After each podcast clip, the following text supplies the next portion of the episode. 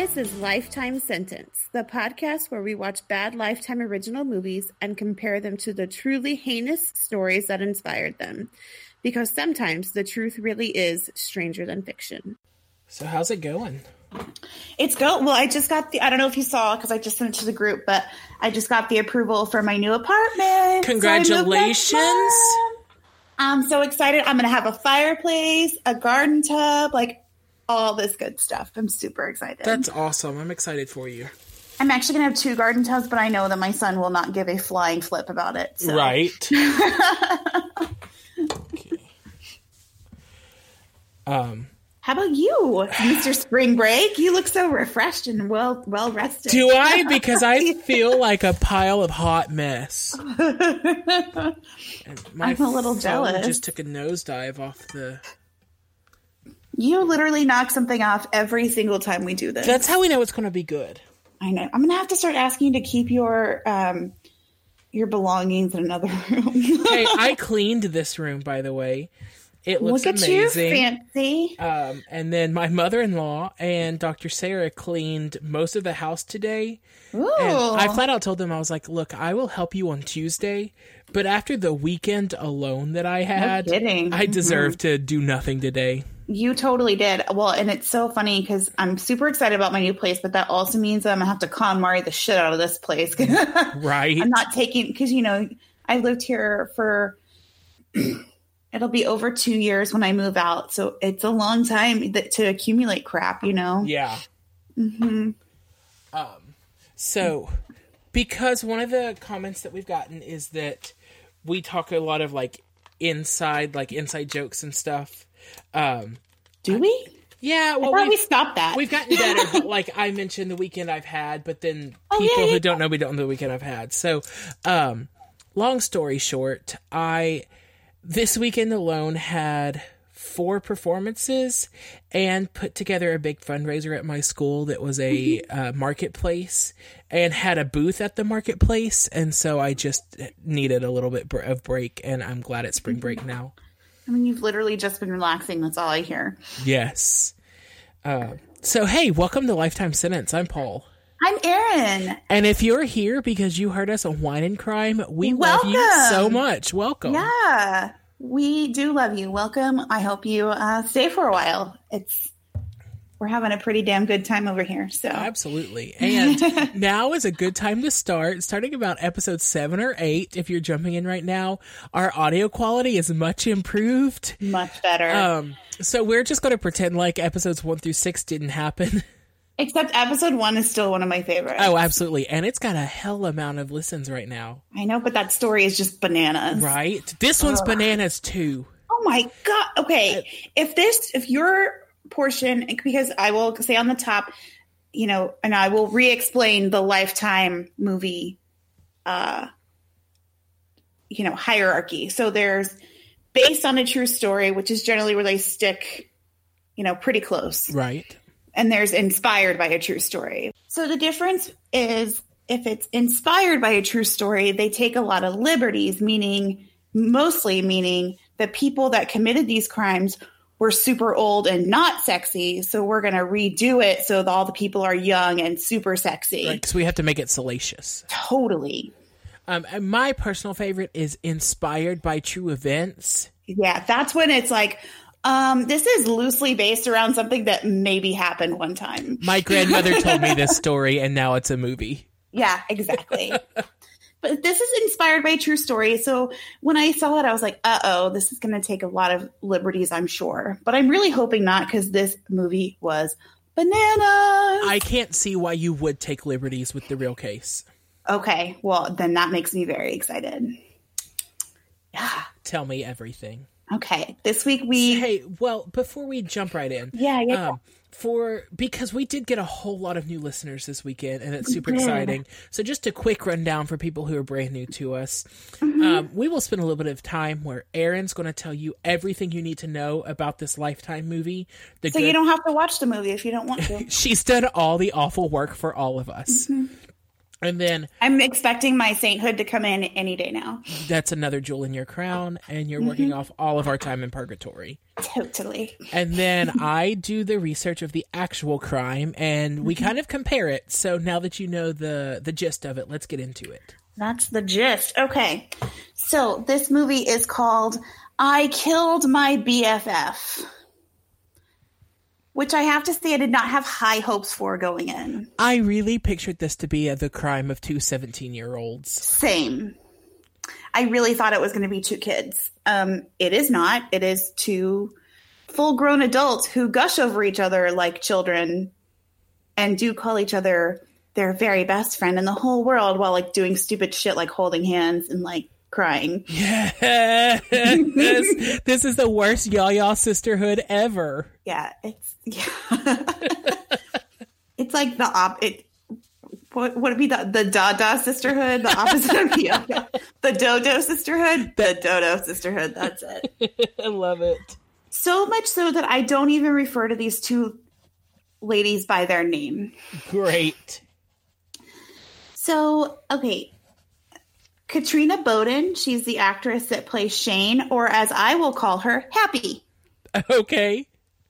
She's done a couple of Lifetime movies. She had a small part in the Dirty John series on Bravo. Okay. And she also has done a movie called Piranha three double D.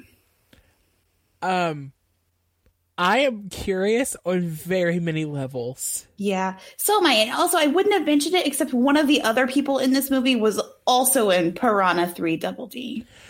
I'm really curious as to if this is an adult film or not, because that title could go either way at this point. I really don't know. I really don't know. Anyways, Olivia, whose poor last name I'm going to butcher, so... Take sorry, a running girl. Start. Crow... Crokichia? Nailed it. Yeah. She plays Heather, or who I will call Sad. So, so we have Happy and Sad. Yin and Yang. Yes. They're perfect for each other. Let me tell you, they're both batshit crazy. Good. Um, she was in a show called Men, Women, and Children, which okay. I've never seen. I've never even um, heard of it. And she was also on... Um, that show Rescue Me. Oh, was that a like a fire show? I don't know. I think so. It's been a minute since I looked at the IMDb. Last but not least, we have Chris Zilka. He plays Alex. He was in The Amazing Spider-Man oh. movie.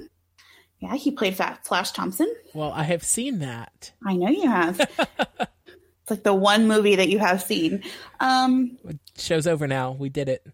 Yeah, um, and he was also in Piranha three double D. Oh, man.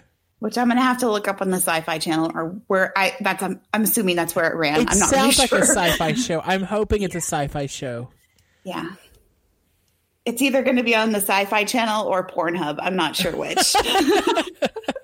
I'll search sci-fi. I'll start okay. there. You can do the other search. Yeah, thank you. Ah... uh, Anyways, okay, so we open and it says, inspired by a true story, which we already covered. Um, we open on a farm where, like, an old man is, like, farming. I don't know how farms work, so he's doing that. um, he sees a vulture, like, one vulture. Okay. And I live in South Texas, so those things are freaking everywhere. So, but he sees this one vulture, and he's like, better go investigate. And so he goes off to see...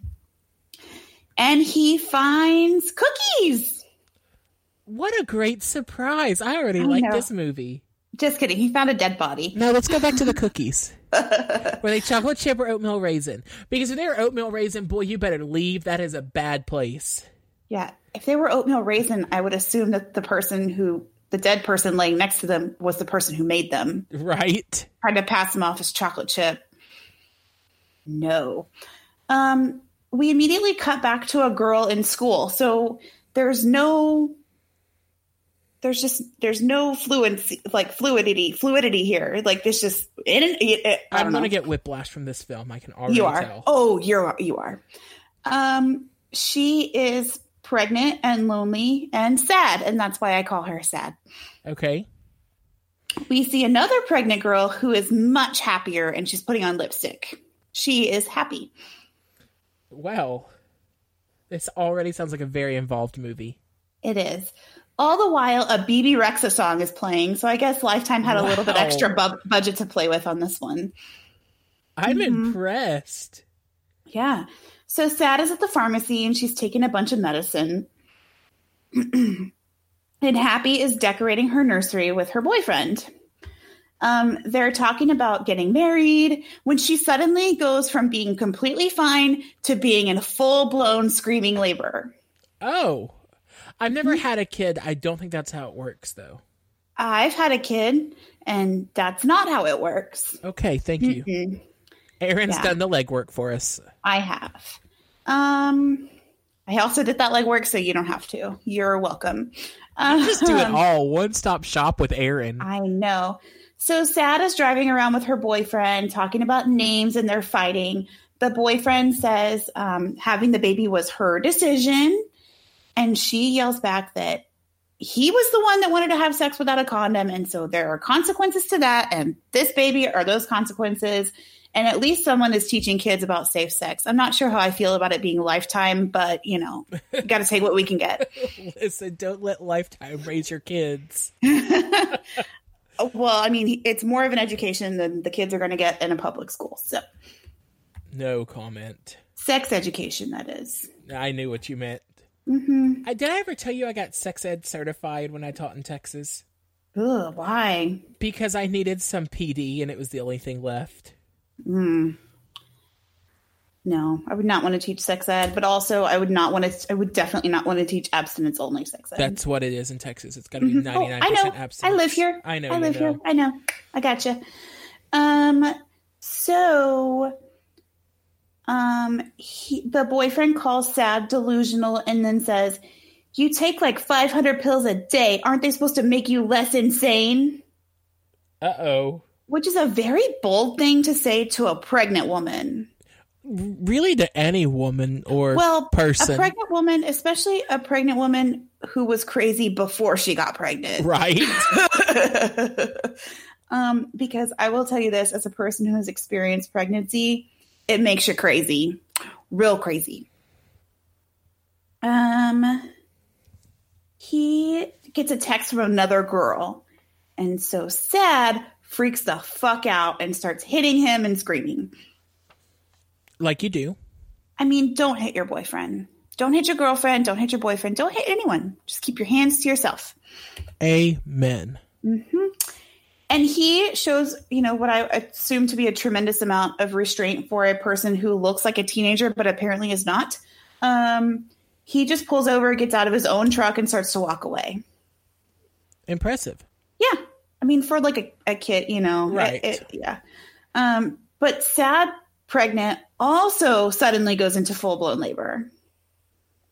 They were it's like there's Pitocin in the water, you guys. They were sisters joined by labor pains. Yeah.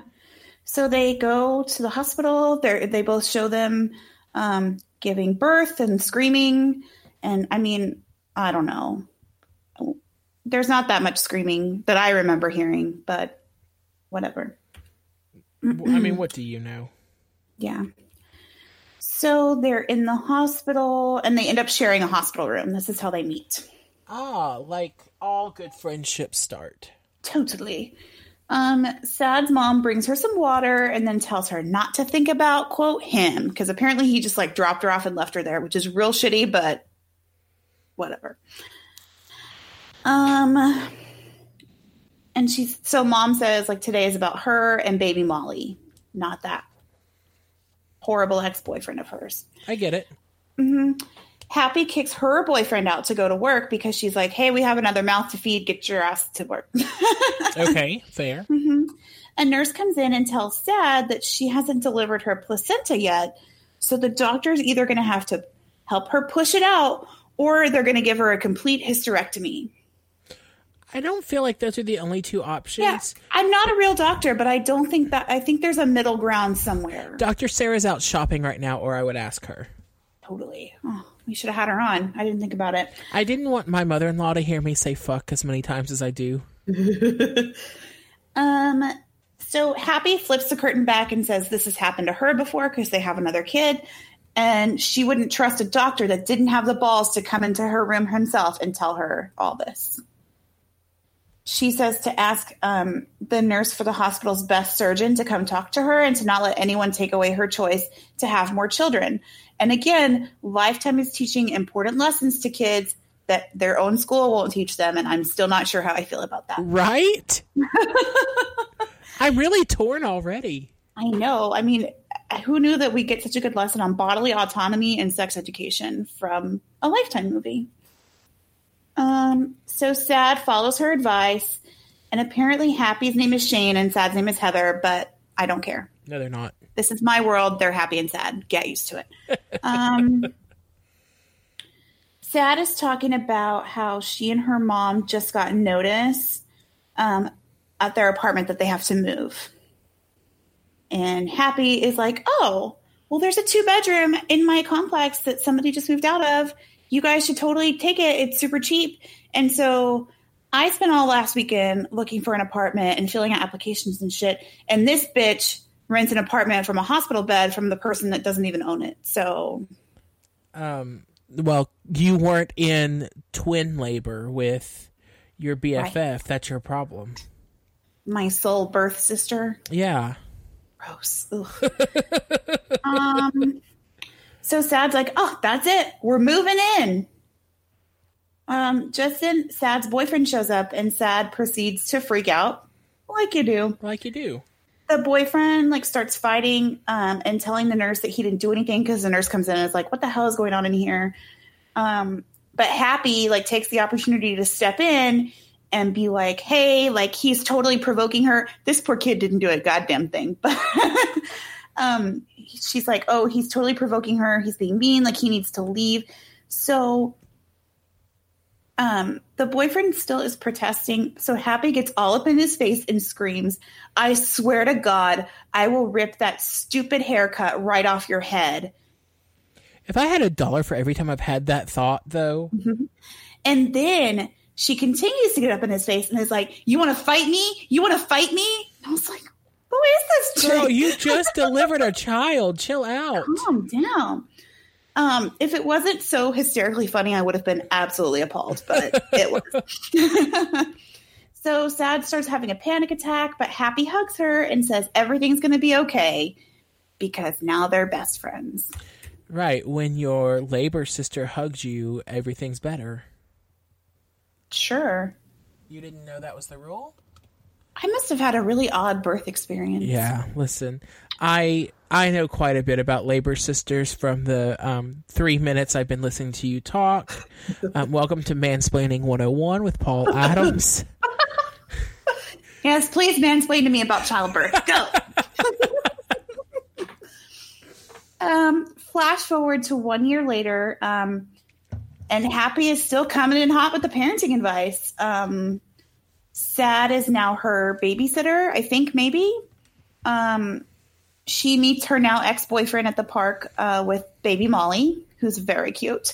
Um, the ex is con- congratulating himself on becoming such a, quote, kick-ass dad. Oh, good. Way to pat yourself on the back, buddy. Right. Good job. But then he asks Sad if he can maybe take Molly for a sleepover that weekend because his parents... and his girlfriend's parents are in town, and they all want to see the baby. Okay. Um, Sad I guess he sounds like an involved dad. Yeah.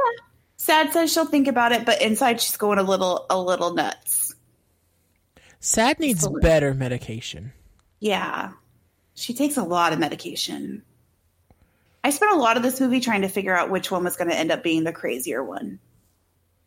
Which one had Klonopin? Sad had Klonopin. Okay. Um. So meanwhile, Happy is at work um, and talking to a customer who asks, like, when she graduated college, which, why? Why do you need to know that? You're shopping at a boutique. Stop it. That's the first um, thing I asked when I was a cashier at Walmart. I would, like, scan somebody's eggs and be like, so when did you graduate from college? Were you on the dean's list? Did you get that four point oh? Mm? um... She says she didn't because, quote, life got in the way. Um, later she's leaving the store and she runs into a guy named Simon, who I guess knows her dad. And they never get into this really. But what I gathered over the course of the movie is that her dad was some kind of famous musician. Okay. And I don't know why. And they never say his name or anything, but that's what I... Wait, so this is Sad's dad? No, Happy's. Okay. Because I was like, Sad's child was Molly, right? Yeah. And Molly was the name of Brittany Murphy in Uptown Girls, whose dad was a famous musician. And all of a sudden, my little brain was whirring with one thought, and it was wrong. It was very wrong.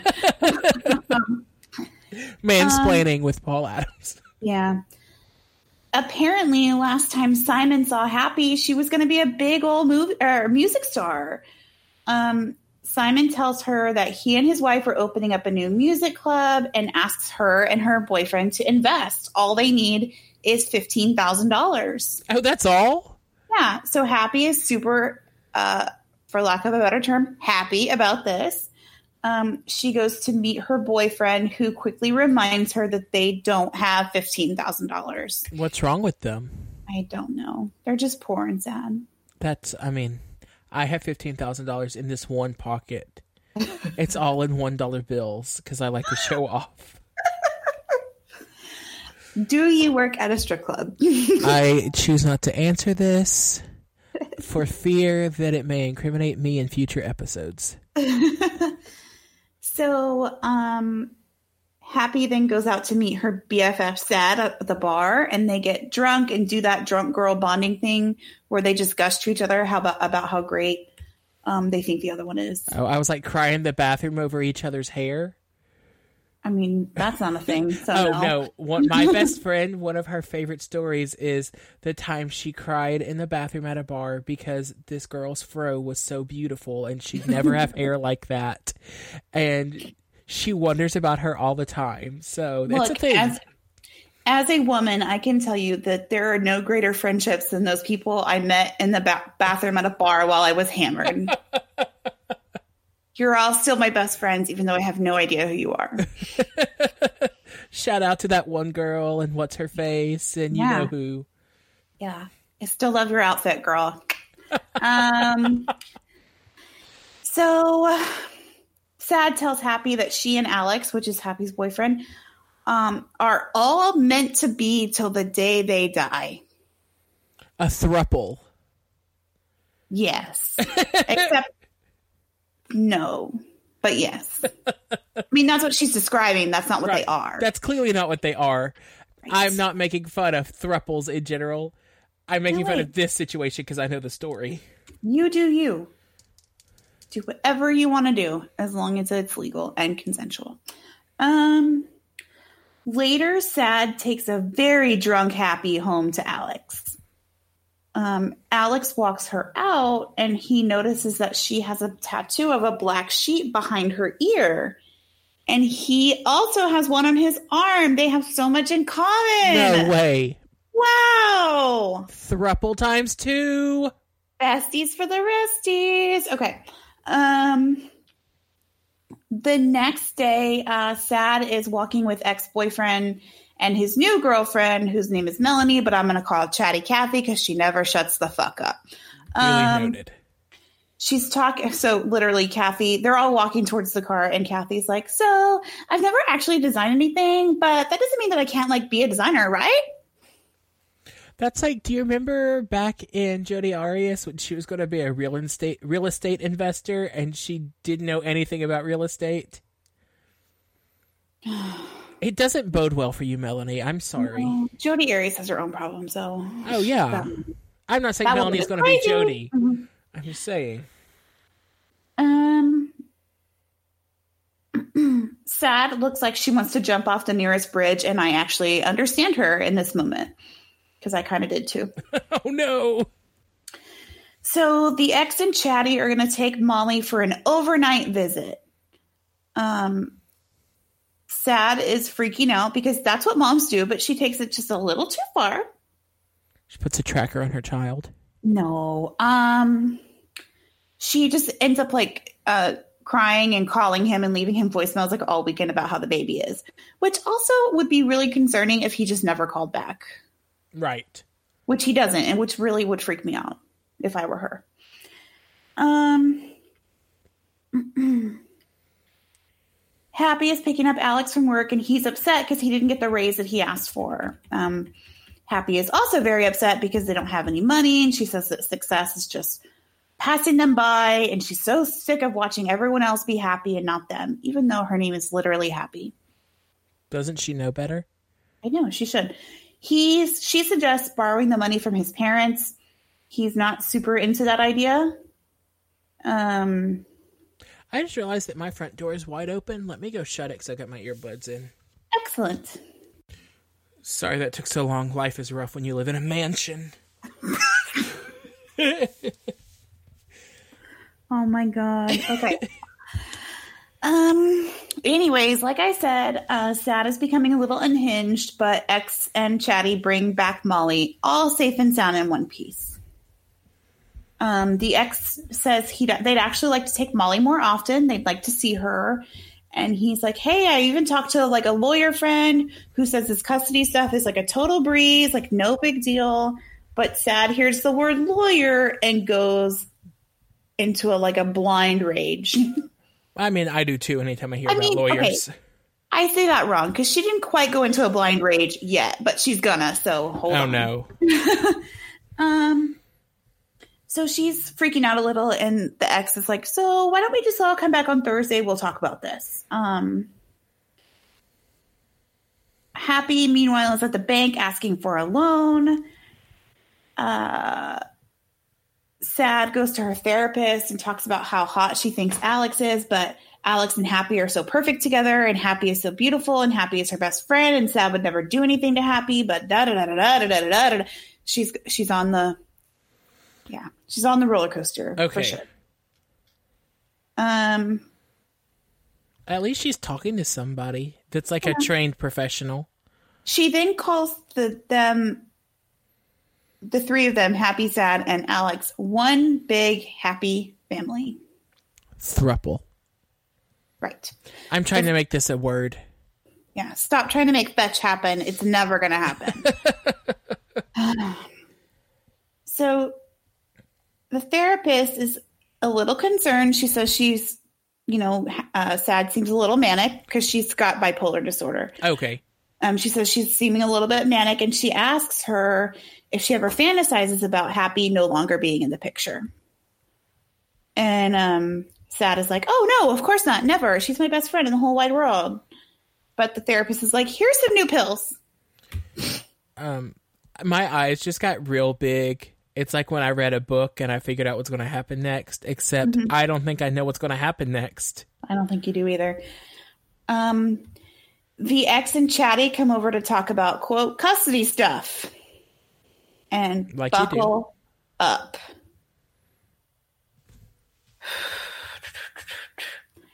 He says that he and Chatty are going to move to another town. So if they can't decide amongst themselves about custody, they'll have to go to court and let a judge decide. Okay. Sad starts screaming at him about how he has no idea how to raise a child and how hard it is. Um, Sad's mom, who she still lives with, like comes in, tries to break everything up, but this just adds fuel to the fire. Um, the ex says he doesn't think Molly should be around Sad when she's acting like this. Probably so she, not the smartest thing to say in the moment. Also, but also like he's not wrong. No, absolutely. He's not wrong. Um, so this girl stands up and starts screaming at him to get the hell out of her house. They proceed to yell at each other while the poor baby wakes up and screams in the in the background. Oh, I don't like that. Yeah, sweet girl. Um, this goes then from one hundred to one thousand real fast because Sad then flies into a blind rage, pulls a knife out of the kitchen, and starts threatening um. the ex and Chatty Cathy with it. So typical Tuesday in my family's house. Totally. Gotcha. Um, so finally her mom like wraps her in a hug, and the ex like takes the knife out of her hand and puts it down. He then takes the baby and says she's completely off her rocker and he's taking the baby. And I'm taking the kid, dumbass. Well, no, this is not Legally Blonde. Everything is Legally Blonde. Um, right at this moment, I thought my sound went out. Because Sad runs to the door and her mouth is open like she's screaming, but there's no sound coming out. That's really unsettling. It was. Um, so just as I found my remote, Sad found her screaming voice and she used it. Don't like that. It was real bad. Um, she's screaming. She knocks everything off a table and starts sobbing on the floor. And here comes Happy from across the way to comfort her. I tried to give Happy some like music, but I decided against it. You're welcome. Okay. Um, she, so they go to see a lawyer who is telling Molly, um, or no, who's telling Sad that Molly is going to have to stay with the ex until the trial, but sixty percent of custody cases go to the mother. I feel like that's true. A really low number. I think it is, but I mean, it's at least that. In Louisiana, for sure, it's closer to ninety percent go to the mother. Yeah, in the South, it's different, yeah. So she's saying that they need character witnesses to tell, you know, the court what a good mother she is. Okay. Happy, who of course is there because she can't keep her goddamn nose out of anything, um, jumps in because Sad is literally her babysitter and she would never leave her kids with somebody that she didn't trust. And that Sad is the most responsible person she's ever met. This makes the lawyer very excited, who's in like, hey, we can totally win this as long as you stay out of trouble. Okay. Um. So Alex and Sad go run errands together. I'm like, oh, that's not good. No. No. While Happy's at work, um, she tells him that he's the greatest man she's ever met. Not a good idea. No. Um, Alex and Happy go eat dinner with his family, and boy, are they super well-adjusted and normal. Um, your eyes tell me something different than your mouth. Mm-hmm. Okay. So Alex apparently is an alcoholic and he's been sober for like twenty months. Okay. The dad is fucking hammered. Great. Like super drunk. Great. And also berating Alex about how he used to be a drunk, which seems very hypocritical to me, but... Wait, so is he mad that Alex is no longer, or he's just digging up old laundry? He's just digging up old laundry. He thinks Alex should have a better job. He thinks that if he hadn't wasted so much time being drunk when he was younger, maybe he would have a better job. Hey, Dad, go fuck yourself. Yeah. Um. So Happy breaks the news then that they're going in on this club because she got the loan. Oh. So then Dad changes his tune real quick, and he's like, well, how about that? You're finally doing something with your life. Unfortunately, the next day, they're visiting the club space, and Happy gets the call that, in fact, she did not get the loan. So why did she say she did? I think she just thought it was going to go through, and she didn't know. Okay. Um, something about, something about counting your chickens before they hatch. Cart before the horse. Right. Um, Happy calls Alex's dad to ask him for the money. And since those two get along so well, I think this is going to go over really well. Swimmingly. Yeah. Um, the dad says no, that they can't afford any, quote, handouts right now. Yikes. Um, Happy is complaining to Sad about it, and Sad is like, hey, you have a ton of good things going on. Um, you shouldn't be upset about this. And then she says, you know, Happy, you're so smart and resourceful. Maybe you're just not thinking of the right solution. Why don't you try thinking outside the box? And I don't think that she was suggesting what happens next. Mm. But maybe. Lemonade stand on every corner? Totally. Oh, yeah. See, I think yeah. That's great. No, um, instead of starting a uh, lemonade stand on every corner, she decides to think outside the the legal box Um, she has Sad come babysit. She puts on a black mini dress, thigh-high boots, grabs some duct tape, and leaves the house. So I'm not sure if she's going to go rob a bank or sell her body. I don't know. Something's about to happen. Listen, some people are into that. True. Which is fine. Mm-hmm. But I, I can't imagine that the logical next step from selling herself leads to the title, I Killed My B F F. Mm, yeah. So... So what she does is she goes to Alex's work. And I was like, oh, she's going to get a little sexy time in before she goes and does whatever the hell she's going to do. I right. respect that. Right. I respect that a lot. Um, what does Alex do? Do we know? He works at a restaurant. He's like a like a manager of a restaurant or something. Okay. Um. So she slams him up against the wall and like points her two fingers like up under his chin like a gun. And is like, take me to the safe, tough guy. Okay, real bad role play. Real bad. I can still get on board. You tried. Yeah. Um. So they start to make out. And he takes her upstairs. Like, he thinks it's going to be like a sexy romp. You know, right. He's all into it. Um. She says that instead she wants to steal the money that the restaurant's been keeping away from them. That's not sexy time anymore. No. You're so doing Alec- it wrong. Alex is like, um, there's surveillance cameras, babe. And he says that she's being a little nuts. She says that if, you know, if the laptop that has all the security footage on it goes missing, then it literally could have been anyone who robbed the restaurant. Probably don't do that.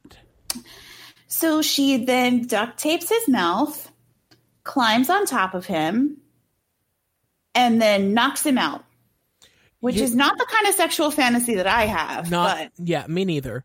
And I, I've done a lot of things wrong, so I can tell you that you still didn't do it right, girl. Right. Um. So I guess she steals the money because she goes home to Sad with a bottle of Champers, and they blast some music and drink. Um. And then Sad, the next day, is at the pharmacy, and she sees Alex on the news talking about the robbery. Those are very large air quotes for everyone who can't see Aaron. Um, he is just... So she sees that, and she, like, freaks out a little. She's like, man, how did I not know this? But she's also a little suspicious. Okay. Follow that instinct, Sad. Keep yeah. that feeling. Happy finds Sad in the and like out in the courtyard when she's on her way home, and it's like, "Hey, like let's all go to the park." And Sad's like, mm, "Pass." Okay, okay, I'm down with this. So she had seen Happy go out and take some trash out earlier, so she also takes her trash out so she can go through Happy's trash. You're not an investigator. Um. Call the police. What she finds is the smashed up laptop from the restaurant because Happy is really good at being a criminal. Clearly. Man, so she sucks at sexy time and criminaling. I know. Criminalizing? Good thing she's super hot in this movie. Well, that's good. Um, wait till you hear who I cast as her. Oh, boy. Um, I guess she goes to the police with the laptop because Alex gets fired in the next scene. Okay. The owner says that the police have strong evidence that it was him and that he doesn't necessarily believe the cops, but until it all blows over, they have to let him go. Okay. Alex does not take this news well. I can imagine not. Uh, meanwhile, there's a knock on Happy's door, and it's the police who have questions about the robbery. Open up. Yeah. I don't know. I felt like that was necessary, but it was. Yeah. Um. Da-da-da-da. Alex, after getting, you know, fired, proceeds to go to the bar and get drunk. And let me remind you, he's an alcoholic. That's not a good thing. No, bad idea. He's also been sober for a really long time, so the amount of whiskey he drank is very concerning. Yikes. Um, So instead of going home, he goes to Sad's house. No. Mm. He's super drunk and crying, so she invites him in. Don't do that. He confesses, basically confesses to her that they were the ones that robbed this, the restaurant. While she, like, pretty much sits as close to his lap without actually being on his lap as possible and rubs his head. Okay. Like, I get that that could be comforting, but also sad. Like, you know that there's some issues here. Yeah. And you know that your best friend's boyfriend and that you are into him. So maybe just like a foot back. Mm-hmm. So, um, she says they'll figure it out together, and then they make out. That happened. I, I was not ready for that, and you even warned me. I did. You gave me everything I should know. Mm-hmm. Um, I mean, I guess sometimes making out can clear your head, so you can make a good plan. But in this case, he just freaks out a little and then goes home. Right, because now you've added, like, more issues, Sad. Yeah. I mean, there's the bipolar thing, the robbery thing, the custody thing. Like, there's so much going on. Right. You don't need one more thing. Right. Um, he stumbles home, and he and Happy get in a super loud fight, which wakes up their kids. Um, Happy says that they can definitely beat these charges as long as they get married, like, tomorrow. Because spouses cannot testify against each other, which is not entirely true. I talk about that a little bit in my case. Okay. Well, and I will retouch on that at the end because okay. I figured it would come back into play. Yeah. So she proposes marriage and then says that they need to talk about Sad because Sad's been acting weird and they need to main- maintain control over her. Mm-mm. Mm-hmm. This is where I start to figure out that Happy is actually the crazy one. Yeah. Whoops. Um. So then, like, she's on her knees, like, proposing to him and saying that they need to get control over Sad again. And she's like, you know, it doesn't hurt that she's also super in love with you. I don't know if you've noticed that. Uh-oh. Mm-hmm. So, um... Happy and Sad end up going to the park together, and Happy tells her that they need to save each other. So she'll testify for Sad, and Sad will testify for Happy that they were together the night of the robbery. Okay, you and be her alibi. Back. I'll scratch yours. Okay. Mm-hmm. And then Happy asks Sad to be her maid of honor. Oh. Because Alex proposed, which I didn't see that happen, but maybe it did. Listen, proposals can happen without people posting about them on Instagram, Facebook, YouTube, Musical.ly, insert social media here. Right, but when you're in a movie and you propose to him, you don't then go tell your friends that he proposed to you. I mean, I tried. Um, so Sad's at home looking at photos of the baby on FaceSpace. Okay. And there's a knock on the door. And it's the police! Surprise! They want to know about Happy's alibi. The police um, detective also reminds Sad that she has an upcoming custody hearing and that if for some reason she lies to them, it could really, like, ruin her chances of, of getting her daughter back. Yes. Which is super manipulative. It is. I didn't love that. I don't love that, but it is also true. It is.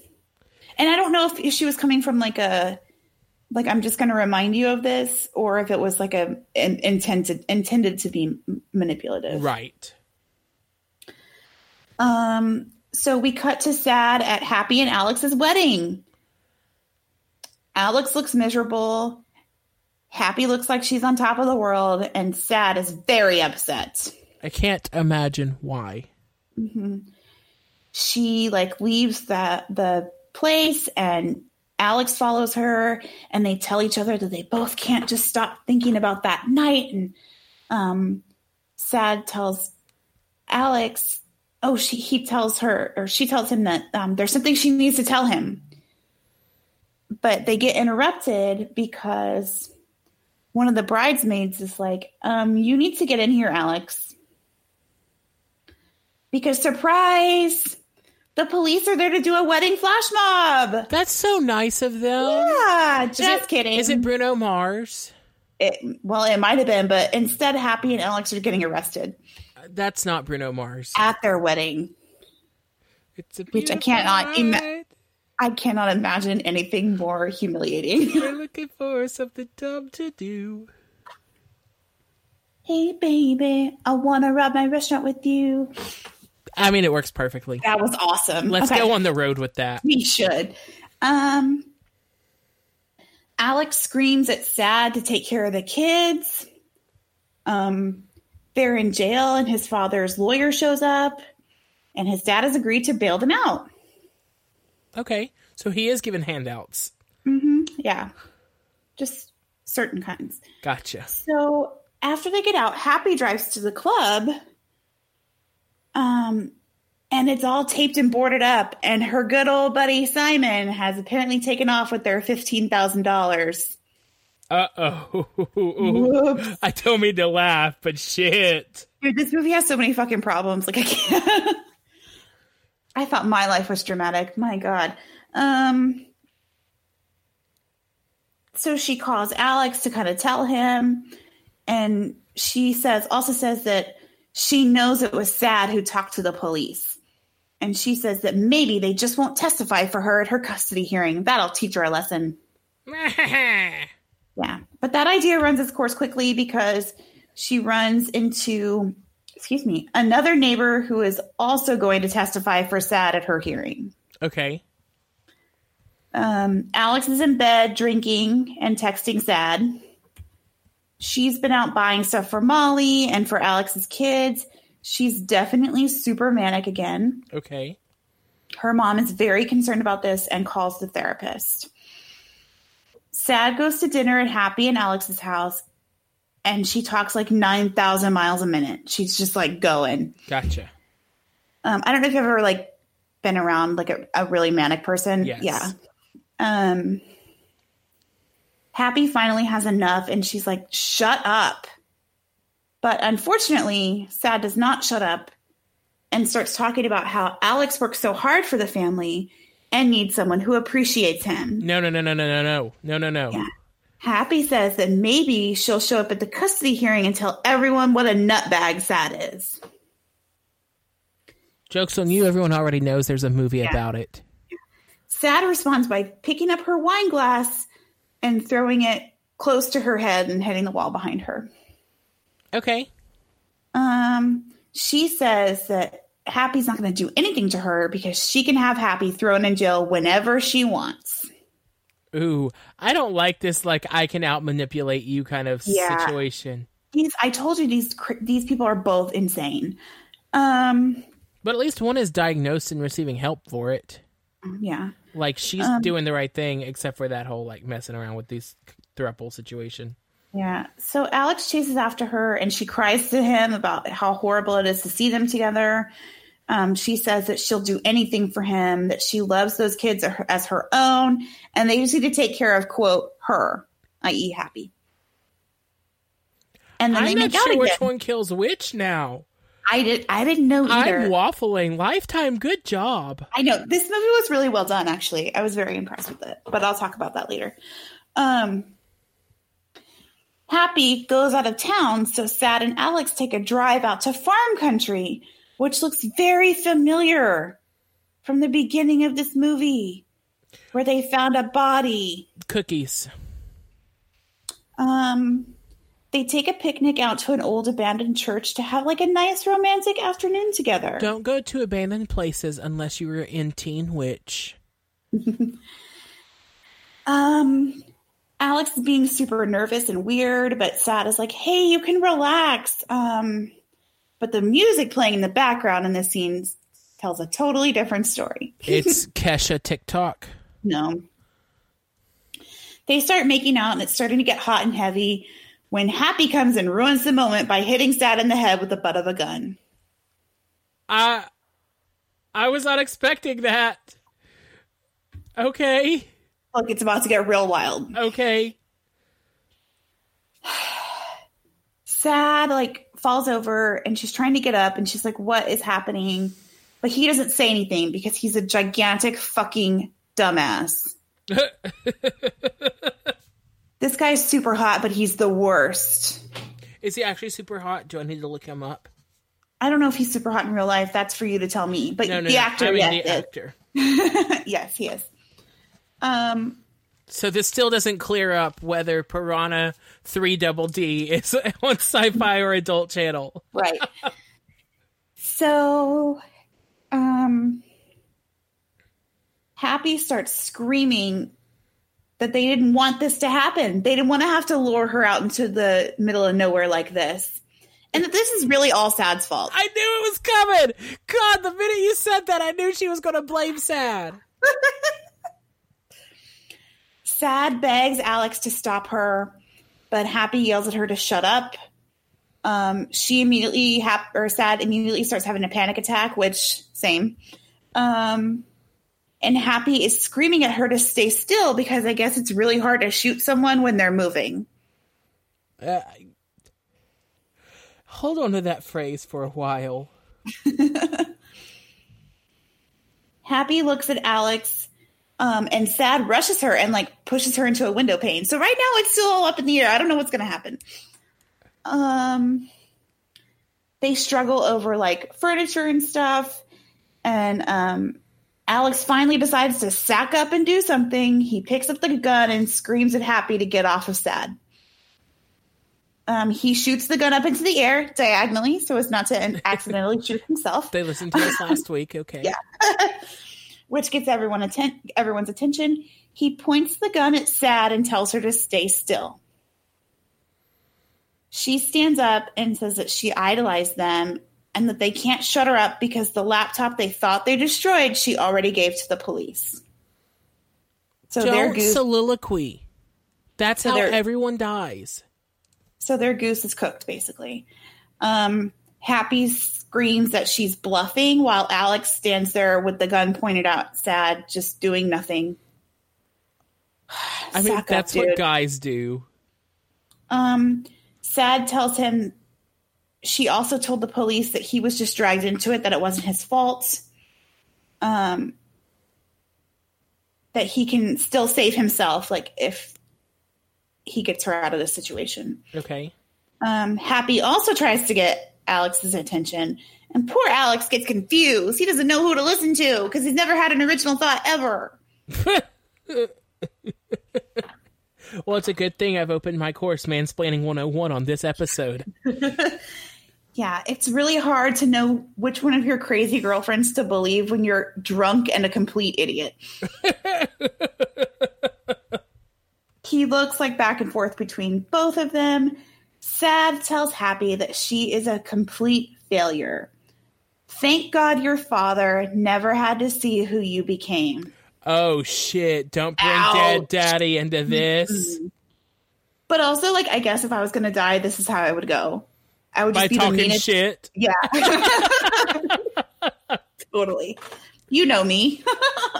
We've met, um, yes. We've met, yes. Um... Happy tells Alex to shoot Sad. Um, Sad tells Alex that she loves him. Happy and Sad both start screaming at Alex to shoot the other one. And finally, Happy is like, God damn it, I have to do everything myself. And she, she takes the gun and shoots Sad in the stomach. So she falls down and tells Alex that she really did love him. And Happy's like gunning up to shoot her again.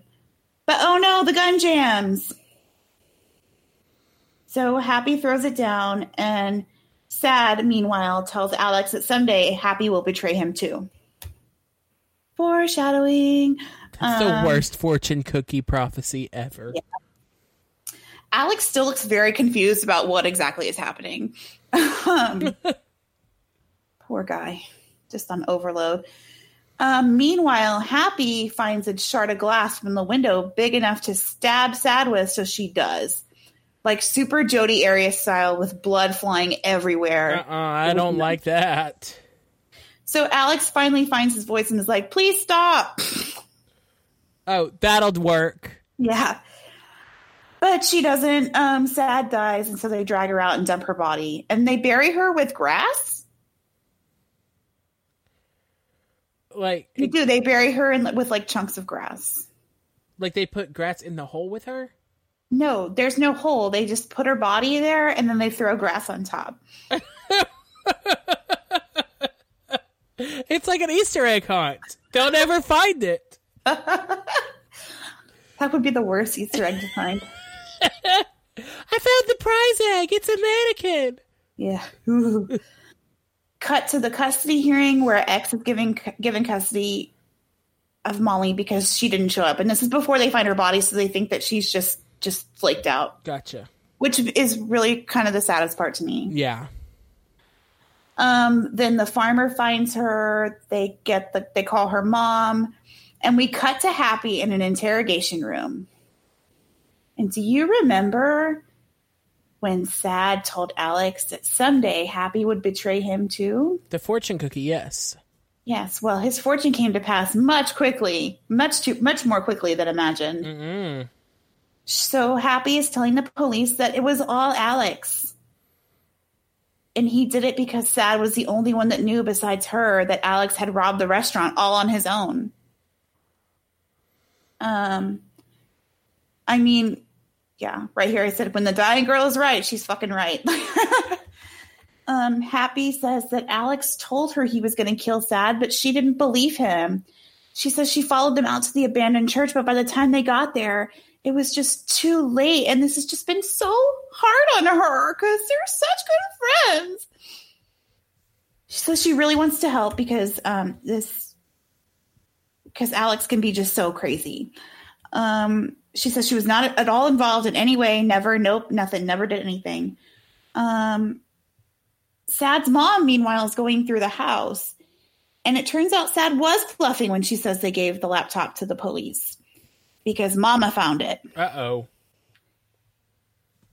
And this is where we get this week's Lifetime Edit of the Week. Yes! Mama finds the laptop, and there's, like, soft, soft, like, sad music playing. She looks up with, like, a steely determination and walks out of the room, and bam! It's, like, loud guitar music, and it's cops, like, busting into Happy and Alex's apartment, and they're all being arrested for murder, while Mama watches from her viewpoint at the front door across the way. Yes, Mama. um, like a fucking boss. Um, and Real just says uh, the real Alex Lakin was convicted of kidnapping resulting in death. He was sentenced to life in prison with no chance of parole. The real Shane Riley was convicted of second degree murder. She was sentenced to twenty-five years in prison after agreeing to testify against her husband. Shock. Now, if you remember, the whole reason she said they needed to get married in the first place is because they couldn't testify against each other. Yep. Yep. And we end with Happy being walked across some kind of like prison walkway by a bunch of guards. Bye, bitch. Bye. And that's my case. I didn't realize it was going to take so long. I didn't. I don't. Don't even have four full pages of notes. See, and I have six pages, so I know I'm going to edit while I talk. Do it. All right. So, and you can edit me down too. Like, I'm not going to be offended. Okay. Cut stuff out for me. I don't care. Um, so I had a lot of trouble, like I told you, finding sources for this case, mm-hmm. um, which surprised me because it was a Lifetime movie. So you'd think it was like more well known. Right. Yeah. But I finally found this book that is super intriguing called Greed, Rage, and Love Gone Wrong: Murder in Minnesota. Minnesota. And it's a whole, like, it's a bunch of stories of like murders and uh love gone wrong in Minnesota. Uh-huh. So um yeah. And I did uh a couple of times text our Minnesota expert Anna. I saw that. For ways to pronounce things, and then I sent up a couple of private messages to clear up some stuff I wasn't sure. I actually knew how to pronounce B- Bemidji, but I was at work. I figured it was Bemidji, but Um, whenever we did the uh, Sinister Minister, mm-hmm. I very confidently said the name of the hospital, and then our friend Karen texted me and said I'd said it wrong. And I was like, I don't, I don't remember, remember what that was. I think it was, I said Lehigh, and it's Lehigh, but it's L E I G L E H I G H, I oh, think. Oh, yeah, that's Lehigh. Yeah, that's Lehigh. Mm-hmm. Um, so, but I was very confidently wrong, so now I clear everything up. Um, so there are three main players in this story, mm-hmm. and as I go, I'll introduce the person that I cast as them. Um, so the first big player we learn about is Jamie Dennis, uh-huh. played by a young Sally Field. Ooh. And she is your Happy. Okay. All right. So Jamie Dennis was born in Duluth, Minnesota. Mm-hmm. Um, and she was, when she was very, very small, she was given up for adoption and was adopted by, uh, out of foster care by uh, Jody Dennis and her husband, uh-huh. Jeffrey Dennis. Uh-huh. Jeffrey was a lieutenant colonel in the Air Force. Okay. And he died in a plane crash when da- Jamie was five. So not a music star, wow. but still a tragic death when she was young. Yeah. Um, after that, her mother started dating again, like a few years later. And uh, Jamie actually reported to a psychiatrist that she was being sexually abused by her mom's boyfriend. Um, the relationship between that man and her mother ended, and she started dating the man that she would eventually marry. His name was... Mm-hmm. Sylvester Red Zern. He went by Red. Mm-hmm. Um, Red's sister Diane said in an interview that she thought that um, that she never believed Jamie's reports of sexual abuse. Mm-hmm. She said that um, Jamie's mom, that Jamie had learned this behavior from her mom, who anytime her and Red got in a fight, she would say, she threatened to accuse him of um, abusing Jamie. She she was like, I'll tell the cops you've been abusing Jamie. Holy crap. And the direct quote was, it's a weapon she uses when questions are raised about her gambling and other habits. I'd bet that's how it became part of Jamie's story. Who does that? Right? That is fucked up. Yeah. Um, so even though the oh aunt didn't God. believe it, the psychiatrist did believe her reports, uh-huh. and then said that Jamie's behavior suggested something traumatic in her past, which I'm no expert, but I think your dad dying at five is pretty traumatic. Truth. Um, so then... Also having a batshit crazy mother who threatens to, like... Yeah. Uh, yeah, that's all very traumatic. And being given up as a also, baby. Break like, up! Stop it! Ugh. Um, so, like... Being adopted out of foster care, actually, a lot of recent studies show that when you change homes, even in foster care, um, your psyche sees it like you're experiencing a tragic death. Mm. And that even, like, small babies who are adopted have to deal with a, like, a, their own coping mechanism during that. So she's mm. had a couple of reasons to have traumatic experiences in her life. Just a couple. Um. Anyway, so the aunt, Diane, went on to say that Jamie caused a lot of trouble for their family and that she was known to steal things from everybody. So um, among the list of things that she stole... She, fifteen thousand dollars from a restaurant? Not yet. Okay. Um, no, she stole things that had, like, great value to people but no value to Jamie. So they weren't, like, monetarily valuable. For instance, she stole a pair of prescription glasses. Okay. And, huh. I was going to th- say things with, like, sentimental value, but, I mean, glasses. Right. Don't. Or, like, uh, she had a cousin who was getting his um, doctorate, uh-huh. and he took her to the lab where he was working to do his research, and she stole his lab partner's research notes. And... Then from another aunt of hers, she stole a set of embroidered Care Bears. So again, nothing like of monetary value, but that were valuable to the people she took them from. I need so much more information about the monogrammed Care Bears. That's all I've got. um, so she grew up into a struggling writer, much like me. So we're like kindred spirits that way. I get her on a deep personal level. I'm Are shaking. You going to kill your B F F? I mean, I might have already. You would never know. It's true. No, mostly if I ever kill Lindsay, it's because we've done something stupid together. She and I are two halves of a whole idiot. um, so she would spend all of her spare time, like, scribbling in notebooks and journals and diaries. Mm-hmm. And she wrote stories that were inspired by her life. she had this character that she kind of um, deflected everything to, that she named Elizabeth Veronica Devereaux. That's a mouthful. Right? Imagine having that child and you need to yell at them in the middle of Walmart. Oh, yeah. um, Veronica's stories often had themes of loneliness, infatuation, unrequited love, love triumphant, weddings, friendships, and then especially wrongs and paybacks. Isn't her name Jamie? Yeah, but her character was Elizabeth.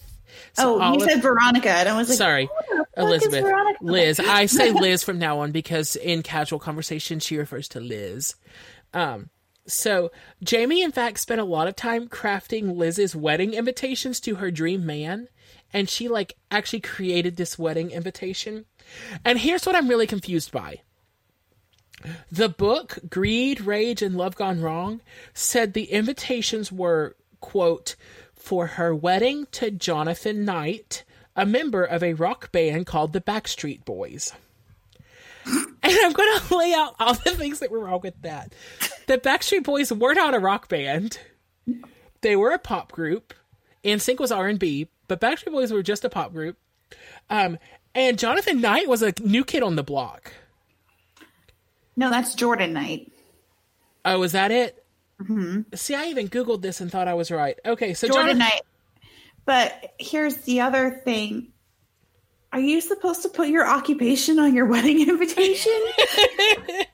um, obviously.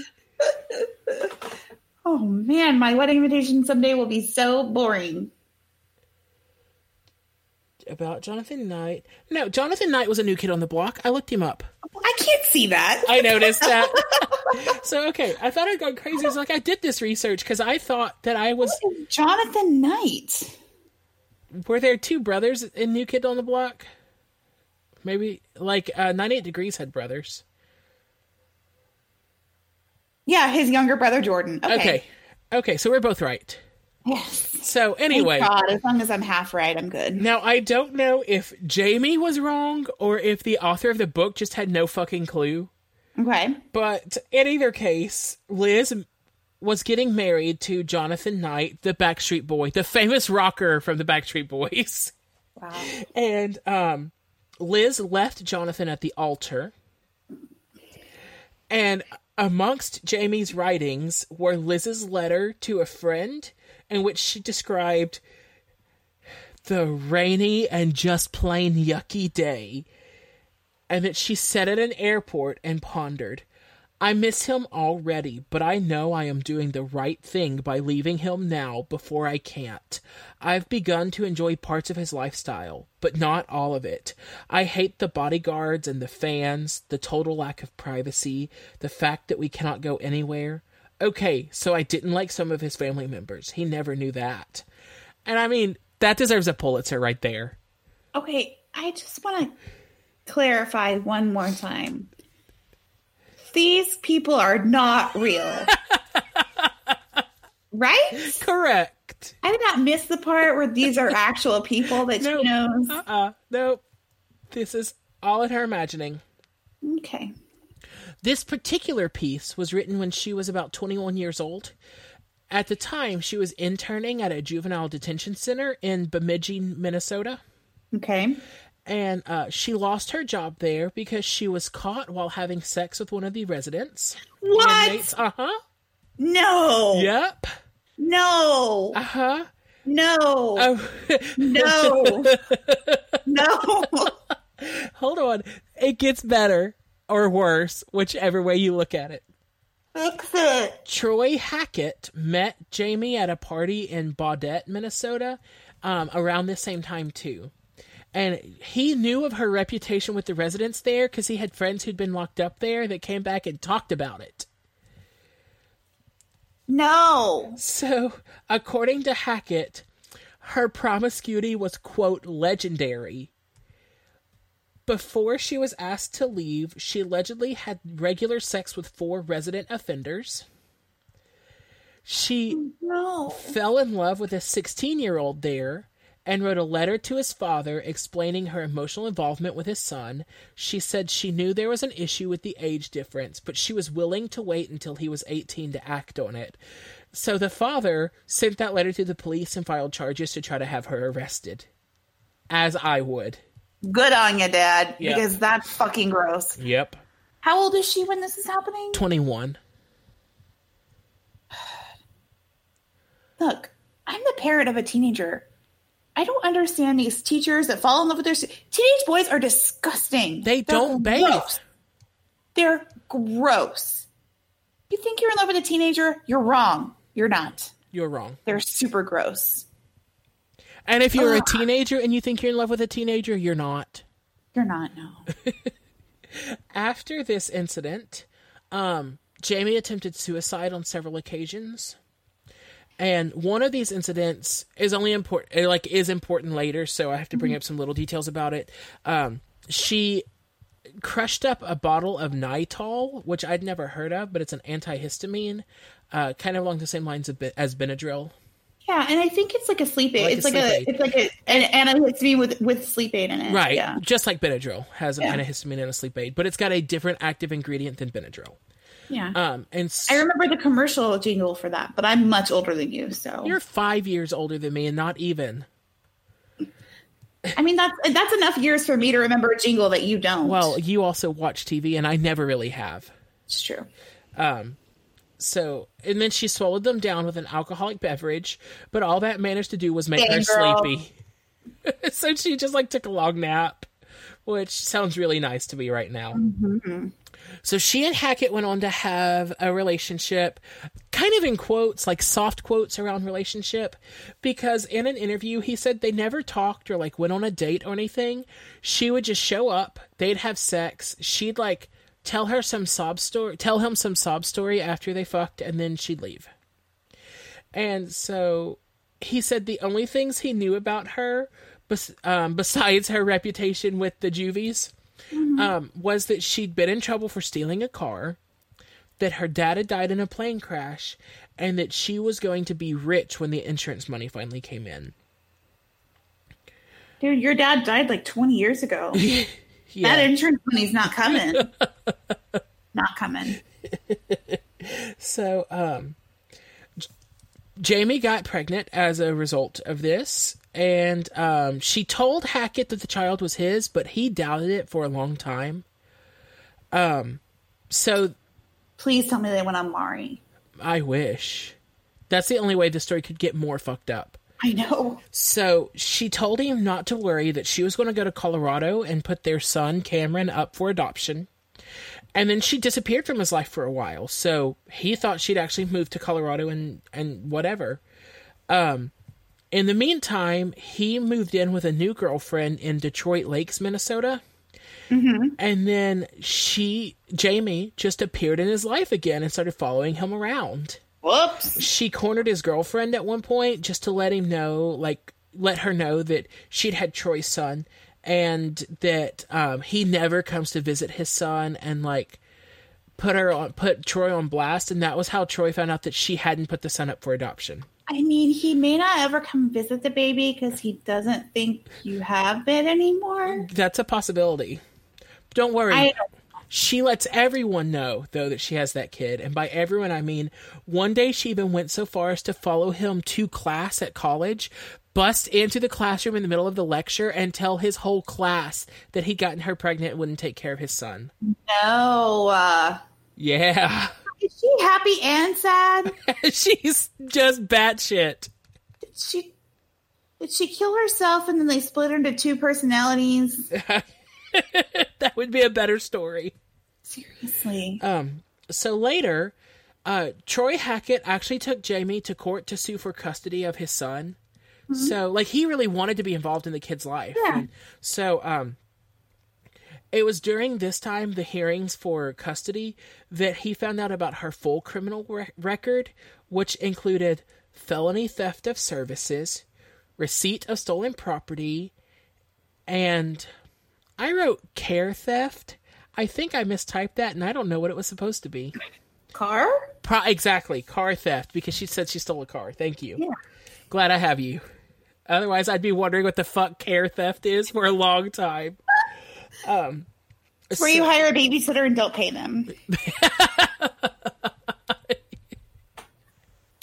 Yes. Yeah, yeah. Um, at the time of the hearings, she was pregnant with her second child, um, and she actually never told anyone who the father was.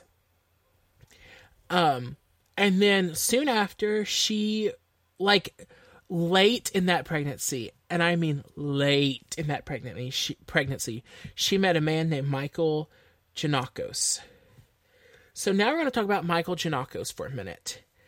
Um, Michael Janakos, who would be played by Zach Miko. Do you know him? No. He's a brawn model. He's like a big and tall men's model, and I love his Instagram feed. He's super kind and inspirational. What's his name again? Zach Miko, M I K O. C H or C K? C K, uh, C H, I mean. He's the Target big and tall exclusive model. Or was for a while. Now they've had a couple more. But, um... keep going. I gotta yeah. get on this Instagram. So, um, Michael Janakos was a budding sports star as a teenager. Mm-hmm. But at at fifteen, he was, like, super promising. He was uh, built like a defensive lineman, and he was playing, like, very skillfully. He um, he had a, like, real future for football. Um, but when he was fifteen, he got hit by a car. And uh, and he was, like, a pedestrian who got hit by a car. Well, hot damn, this guy is fine. Right? Okay, keep going. Um, it ruined his knee, and so he couldn't play sports anymore. Um, and that was really hard on him because they lived in Moorhead, Minnesota. Um, mm-hmm. And he had transferred from this, like, little tiny private Catholic school where he'd done elementary, middle school to this giant high school. Uh-huh. Um, and so the only friends that he'd managed to make were on the football team. And so when he got kicked off the team because he couldn't play anymore, then he suddenly didn't have that friend group anymore, and he became the super loner.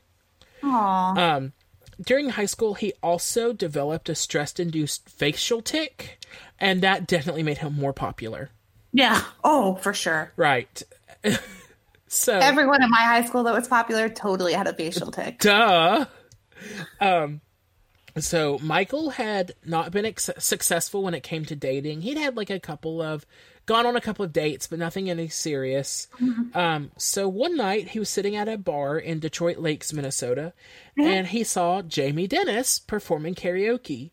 And in his interview, he said it was cool to see her standing there and performing nine months pregnant.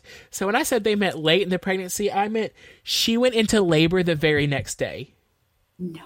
Yeah, she I, I pictured her setting up like Shania Twain, Any Man of Mine, and like the water busting. Like, so, um, I want to know if she went from being completely fine to full blown labor in the middle of the song. Well, yeah, in the bridge. Like, Any Man of Mine. Yes. So, um, so like I said, the next day her daughter Bailey was born, and within a oh. few months, like like four months, she was pregnant with his baby. And I'm like, girl, you got to give your body some recovery time. For real. Um, so because of the ongoing custody battle with the first baby's father, mm-hmm. um. Troy, I mean, um, Cameron, her son, was actually taken and put in her parents' care while they were okay. figuring custody out. Mm-hmm. So it was just Michael and pregnant Jamie and baby Bailey moved into Michael's parents' house together. Okay. And they tried to be like a supportive parent. Like, it tried to, uh, like they were trying to be supportive of the situation. They didn't know kind of how to deal with it because he, like I said, he'd never had a girlfriend really. Right. And then they went from like their son being moved out to his whole family being moved in. Um, and they were just dating. They hadn't gotten married. Um, and so while they were living in the Janakos house, Jamie got arrested for the first time. Mm-hmm. She had run up a six hundred dollars phone bill using a false name. But the calls were traced back to her, and she was sentenced to eight months in jail. But she was released early because of the pregnancy. Sure. So shortly after their child was born, uh, Michael's job, he worked at Wholesome Bakery. They transferred him to their Saint Cloud, Minnesota factory. Mm-hmm. And um, they actually had a nice apartment, but in exchange, he had to be uh, one of the like um, caretakers of the apartment complex. And, like, maintenance guy. Yeah, exactly. Mm-hmm. And so um, they had this nice apartment. He had basically two jobs, um, and everything was happy. They lived happily ever after. The end. My notes are over. Uh, Excellent. That was a great story. Or someone walked mm-hmm. in to Jamie stealing from their apartment. Like, because he had keys to all the apartments. She was, oh. she was stealing from the other apartments in the building. And somebody walked in on her in their apartment. Um, which makes well, me think of that aunt who said she was stealing at a young age. Yeah. Because for a while, I was real mad at the aunt. I was like, this girl's had a hard life, but the more I yeah. learned about her, I'm like, nope. Well, but here's the thing. You can have a hard life and even act out when you're younger and do dumb shit and then grow up to be a perfectly fine, right. normal, well-adjusted adult. So even if she had been stealing as a child, that's no reason to throw her under the bus. It's when she, like, just continues that behavior. Right. She's that's like, what I'm that's saying. That part, yeah. Um, so they got kicked out of their apartment and had to quickly pack up and move to Moorhead, where um, the welfare department found them an apartment.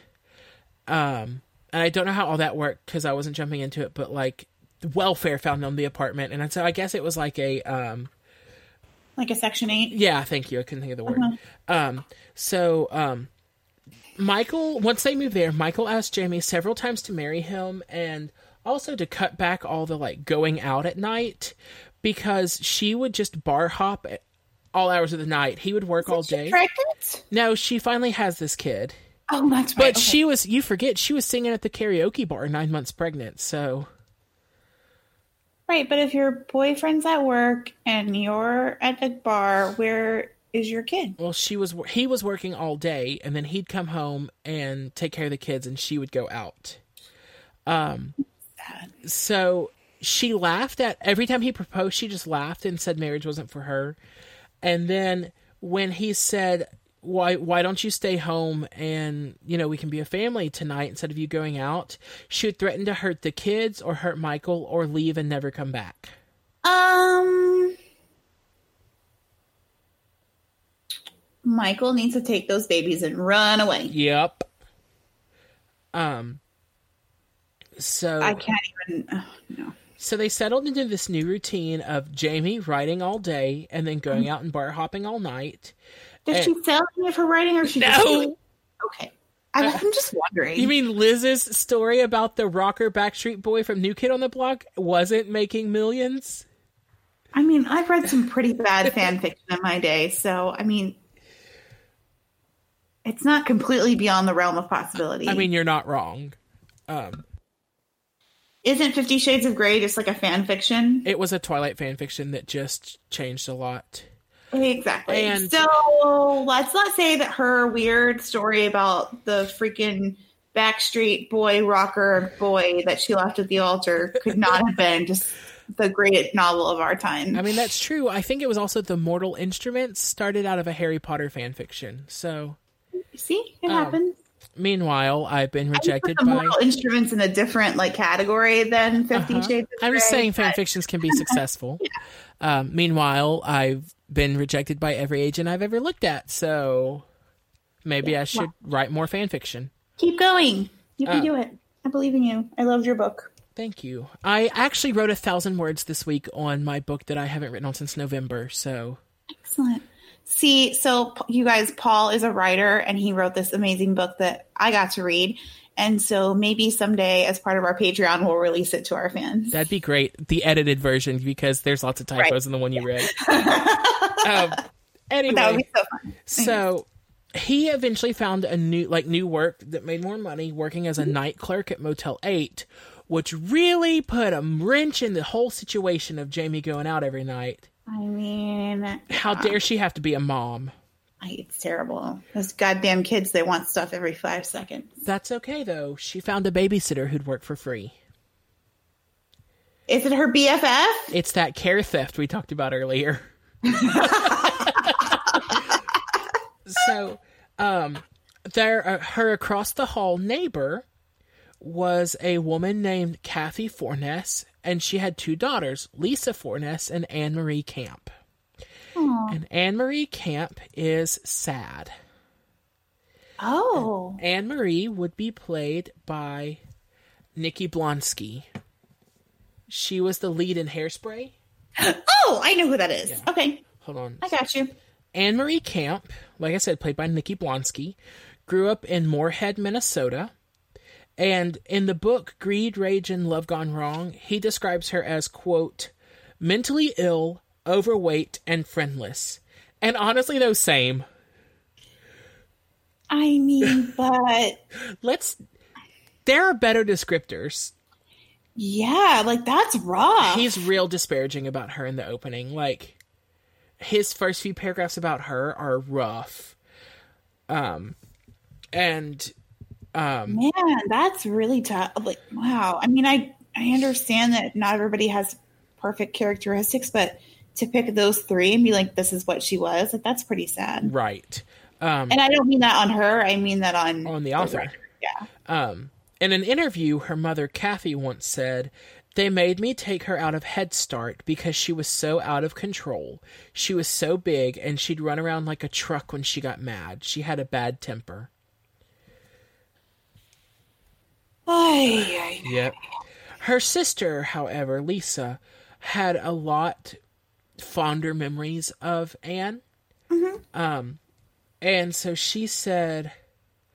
Nobody at school liked her, so me and her were best friends. When Mom and Dad would fight, I'd get so scared. She'd lie down beside me and rub my back. She was sweet. And I'm glad that's the way someone remembers this poor girl. Oh, I know. I, w- I would hope, you know, I'm not always the nicest person, but I would hope at least a few people would have, like, nice memories of me. I'll try. I'll write a couple down in case I need them. Because I'm pretty sure, like, anyone I've ever worked with would show up to my funeral and be like, she was a freaking bitch. She put Miranda Priestley, you know, and, like, she made Miranda Priestley seem like a nice lady. Like, at least they'd show up for your funeral. Mine would forget to come. They'd all be too fucking terrified not to. So at age twelve, Anne-Marie was diagnosed bipolar, and Aww. Her peers started to distance themselves from her, um, because she had two obvious settings. When she was, like, low, when she was in a depressed state, she was withdrawn and antisocial and wouldn't talk to anybody. Right. Um, and when she was uh, manic, she was, like, she went on hysterical rampages. And so, do what? That's so sad. Yeah. And so this, like, um, her unpredictable, her unpredictability lent her to being a loner for most of her life. That makes me sad. Like, you know, they see, you see sometimes when tragedies happen and they're like, oh, be nice to the weird kid. And, but I don't think you should be nice to the weird kid so they don't kill you. I think you should just be nice to the weird kid because everybody's weird. I'm sorry. If you're a kid, you're all weird. All of you. All, all of you. you. And everyone's a human being. Yeah. Everyone's a person. Everyone's got their own shit that they're dealing with that you know nothing about. So why don't we all just be nice to each other? And now I'll shut up and get off my soapbox. Thank you. Thank, Thank you, you for coming to my TED Talk. That's what I was about to say. Um, so as she got older, boys started to figure out how to take advantage of her. Oh, no. Because she just wanted companionship. Like, I should have she... saved my TED Talk. Yeah. Okay. And, um... She, Next week. She reported when she was a teenager that she was raped by one of the boys who took advantage of her. Um, by the age of twenty-one, she was a mother, um, and she was involved in a custody battle with the father of the baby. His uh, he was an alleged drug dealer from Fargo, North Dakota. Um, and so this is what well, I... They made X in the movie like a decent, okay dude. This yeah. guy, not so much. Nope. Wait. Um, so... Moorhead is where she lived, and he was from Fargo. They're separated just by the Red River. Fargo's in North Dakota, even though the show Fargo says it's in Minnesota. Let me clear that up right now, because Anna made it very clear. I knew that too, but Anna made it very clear. Yeah. And Moorhead was in Minnesota. But Anna is a proud Minnesotan. She's yes. our resident Minnesotan. Um, but they are, in fact, closer together than, like, Dallas and Fort Worth. Oh, wow. Yeah. Um, I always love when people come to Texas and they're like, oh, they th- they think that D- that D F W is like, that Dallas and Fort Worth are super close to each other because everybody calls it D F W. No. They're not. They're like far, they're pretty far away from each other. Yeah. Um, so they were just separated. It's like a six minute drive from the heart of Moorhead to the heart of North, to um, Fargo. Oh yeah, that's super close then. Yeah. Like way closer than D F W. So the um, the ex-boyfriend, like I said, he was an alleged drug dealer. His name was Andy Bedrosian. And in this book, the the one I've been quoting since the only one I read, um, Bedrosian told his girlfriend, quote, that he would shoot Anne before he'd let her get custody of their daughter. Um, Don't say things like that because you might regret it later. Here's the other thing. If you say that, and then anybody who hears you tells somebody about it, you're definitely not going to get custody, even if she's like a one million percent nut job, which this girl doesn't sound like it. She just sounds like she's got some issues. Right. Um, so drug dealer, shut the yapper and sit down. Right. Thank you for attending this TED Talk. um, so Anne was on S S I. Um, on disability because of her bipolar. Yeah, yeah, okay. It made it too difficult for her to like keep work. Mm-hmm. Um, but she actually was really responsible with her S S I check. Oh, that's good. Um, she used it to uh, rent an apartment in downtown Fargo. She um, finally got on medication that were that was actually helping manage her bipolar. Um, and she started to get like true independence. Yeah. Um. And so, um, at the time that Jamie moved in to, Jamie and Michael moved into this apartment complex, mm-hmm. Anne, Lisa, and Kathy were all living together, and okay. they struck up a friendship with Jamie. And so they started this rotation of one of the three women would watch Jamie's kids, while the other two and Jamie would go out every night. And so, just a different one of them would take a shift watching her kids. And at no point were they like, baby, we should all stay home? I guess not. Okay. Um, and I know you're going to be shocked, but this lifestyle led to Jamie and Michael encountering a lot of money troubles. I am so shocked. I knew you would be. Um, it is incredible how money runs out when you go and spend it every night. Right? Unreal. And Michael saw his job at Super eight as a dead-end job, but Jamie, always the thinker, saw it as an opportunity. No, and Jamie. By, no, no. And by opportunity, I mean the opportunity to make some real fast cash. By robbing people staying at the Super eight? No, even better. Okay. On January twenty-seventh, nineteen ninety-seven, Jamie called Anne to ask her to babysit. Jamie went to the motel where Michael was working and duct taped his hands behind his back, duct taped a pillowcase over his head, and left with the twelve hundred dollars in cash that was in the register up front. I'm not one to judge, but that's a real good way to accidentally kill someone. Right? um, so when the investigators arrived, Michael told them that two strangers had broken in and robbed him, and, um, the, you know, the investigators just... It was their first night. They believed everything he said, and um, I'm, the case is still unsolved. Okay. Or they knew immediately that something was up. Sure. And it that took, sounds more likely. They interviewed Michael for two days, and um, got information that connected Jamie to the crime. But criminal masterminds, all of these dummies. Okay. Jamie refused to be interviewed without a lawyer, which everybody who's listening to this podcast, never say anything without a lawyer present. Always wait for a lawyer. Always. Uh, never take a polygraph. It cannot be, a, it's not admissible in court. Just don't do it. Okay. Yeah. Um, Thank you for attending my third TED Talk. And when the lawyer did show up, the public defender did show up. The only thing that she would say was that she is at home that night with her kids. Then... Yeah. Yeah. Maybe also don't lie. Right. But. You don't have anything truthful to say. Just don't say anything at all. when it was all over, like when she got to leave, she confronted Michael about implicating her and then said, because of you, now I have to kill myself and the kids. That's a big leap. Yes. Let's all have a Klonopin and a nap and talk about it in the morning. Yes, thank you. Yikes. Okay. Um, but that's okay, because then she found out that the um, investigators had already interviewed Anne, who told them that she had in fact been called to babysit for Jamie that night, and that Jamie came home unusually early and had a bag full of cash, and they used some of that to buy pizza. Weird! Yeah. Um. So Jamie was furious. She was so mad. She deleted... Actually, this is the eighties or early nineties. It's um, the late nineties. She pulled Anne's contact information out of her Rolodex. And, like, tore it up in a million little pieces that could never be put back together. So, um... she manipulated Michael into telling the police that he had taken the money and then taped himself up to stage the robbery. And I want to know, how do you tape yourself, like your hands behind your back, and also not leave the roll of duct tape there beside you? Very carefully. God. Well, I was, I can't remember what show I was listening to a while ago, but they're like, it was a couple found murdered in their home.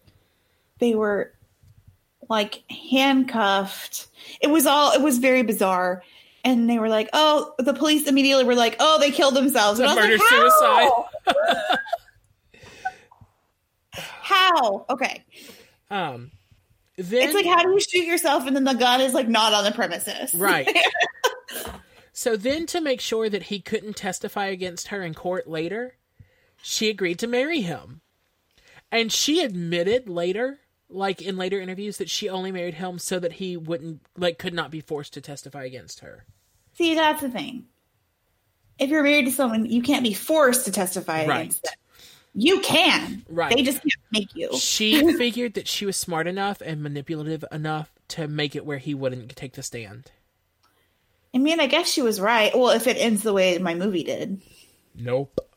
Oh, excellent. Uh, I love it.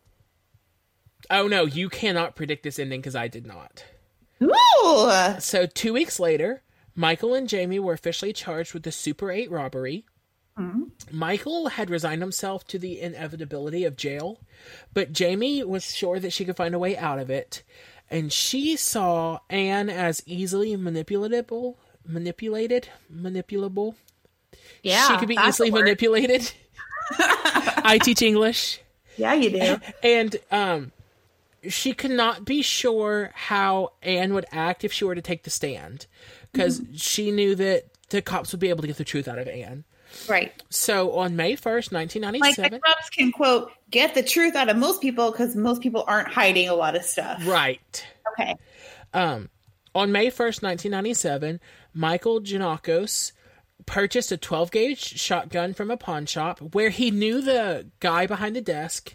He frequented this pawn shop a lot where he would sell things to make money to pay for Jamie to go out bar hopping. That's a good man right there. Yeah. Most boyfriends would be like, sit your ass at home. Yep. Twiddle your thumbs, watch the T V. I don't know. I don't know. But, um, so he knew the, the pawn dealer that he dealt with. Uh-huh. Um, and according to him, Jamie asked him to buy the shotgun so she could protect the family after he went to jail. But... A, uh, Jamie's story. Because they were both arrested, but only he's going to be convicted. Yeah, because she had convinced him to say that he did it all. Oh, that's right. Right. Um, and so Jamie swore that the gun was Michael's idea and that she had nothing to do with it. Nothing. And about nothing five. Not done in her life. So he bought this gun in the morning at like ten a.m. Mm-hmm. About five thirty p.m. that same day, Jamie gathered her children into the car. And then she knocked on Anne's door and asked if Anne wanted to take a drive in the country. Does she kill the kids? I need I need plenty of warning. No. Okay, thank you. Um, according, I can't with that. Oof, okay. According to Jamie's story, Michael drove the car, but according to Michael, he was at his parents' house that night. And his parents corroborate that story, but it's parents, you know? Yeah. But also, I don't know. So um, he claims, like, blah, blah, blah. In either case, Anne climbed into the car and was handed a wine cooler, which had been laced with twenty-plus Nital pills, according to Jamie. Holy crap! Yeah. Um, they drove to an old abandoned farmhouse where um, they got out of the car, and um, Anne stumbled around because of the concoction they'd given her. Yeah. Uh-huh. And um, twenty sleeping pills will do that to you. Yeah. And then she was shot at port, point blank range by the shotgun. Oh my God. The shotgun, in fact, tore off most of her face and the top oh, of her skull. No. Yeah, it was violent. Oh, God, no. Oh, that makes my face. Uh-huh. Oh, God, no. That makes my face hurt. Oh, no, no, no, no. Oh, no. Okay. Her throat was cut, but the medical examiner could not determine whether it happened while she was still alive or after she died. Um, both children, who were less than two years old, were in the car parked just feet away when Anne died. Oh my God. Yep. So Anne's... This bitch is a m- even bigger monster than I thought. Oh, and it still gets crazier from here. Oh, excellent. Um, Anne's body was discovered three days later by a farmer. She had been dragged behind the house. Um, investigators assert that it would have taken two people to... Sorry. It would have taken two people to move her because she weighed about two hundred fifteen pounds at the time. Wow, okay. And um, a pair of latex gloves were found nearby the crime scene. Mm-hmm. In the months that followed... Michael pleaded guilty to the motel theft, and he received a sixty-day jail sentence. Yeah, okay. Because in January of nineteen ninety-eight, Jamie went to trial, even though Michael had lied for her and said he did it all. And she was convicted based solely on Anne's testimony and was sentenced to nine months in jail. Oops. Yep. Um... She appealed immediately and then remained free on bond until they could retry her. Sure. Um, investigators initially focused on Andy Bedrosian, the uh, the drug dealer that Anne had been fighting for custody with, um, in her murder. Yes, they would. Yeah, because okay. The girlfriend went straight to the cops and was like, he threatened to shoot her for custody. Yeah. So don't say stuff like that. Yep. He was eventually cleared. Um, and Jamie was only questioned twice in the initial investigation, but it was in relation to men that Anne was involved with. So they never saw her as a suspect in the beginning.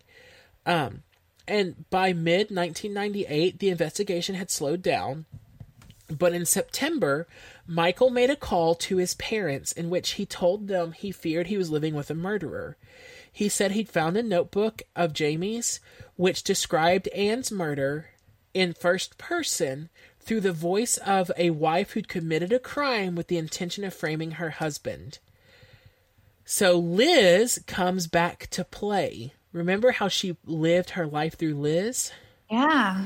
Um, according to Michael, Liz described she wore latex gloves so that she wouldn't leave fingerprints, that she'd put sleeping pills in a wine cooler to drug the victim, and that she brought a gun and a kitchen knife that had the husband's prints on it that she planned to use to implicate the husband. Something similar to this happened not too long ago. Really? Where a guy had murdered his wife, and then, like, he wrote, like, a short story later about a man who kills his wife, and it was so, like, eerily similar that they ended up arresting him. Sounds, they, like, figured it all out and arrested him. Sounds like the premise to that Jim Carrey movie, The Number twenty-three. Yeah. Which was but a no, it was, it was a real thing that happened, though. Huh, I had no idea. I, I, I'll have to find the story and send it to you. So her, his parents told him that he needed to call the police with this information. Mm-hmm. Um, well, duh. And so he did exactly that. Or he confronted Jamie. And Jamie got mad. Some motherfucker. Okay. Yep. Jamie got mad. You're snooping through my stuff, which we've both had a conversation about snooping through people's stuff. Look. Don't go through people's stuff. The one caveat to that is if they murdered someone, you can go through their stuff. It's okay. I was waiting to see what the caveat was. was remember Sinister Minister? Yeah. Where he was like trying to kill her. And so it's like, if he's trying to kill you, you can go through his stuff. Yes. Well, if you know he murdered someone, you can also go through his stuff. It's fine. Um, Otherwise, so keep your hands off it. When Michael's family's family found out that he hadn't called the police, they called for him. Um, so the police searched the Janakos apartment. Um, oh But they found no sign of the story because time had passed and Jamie threw it away. Or it wasn't real. I don't know. This is where things get real blurry. I think she probably wrote it. Okay. Um, but I don't know.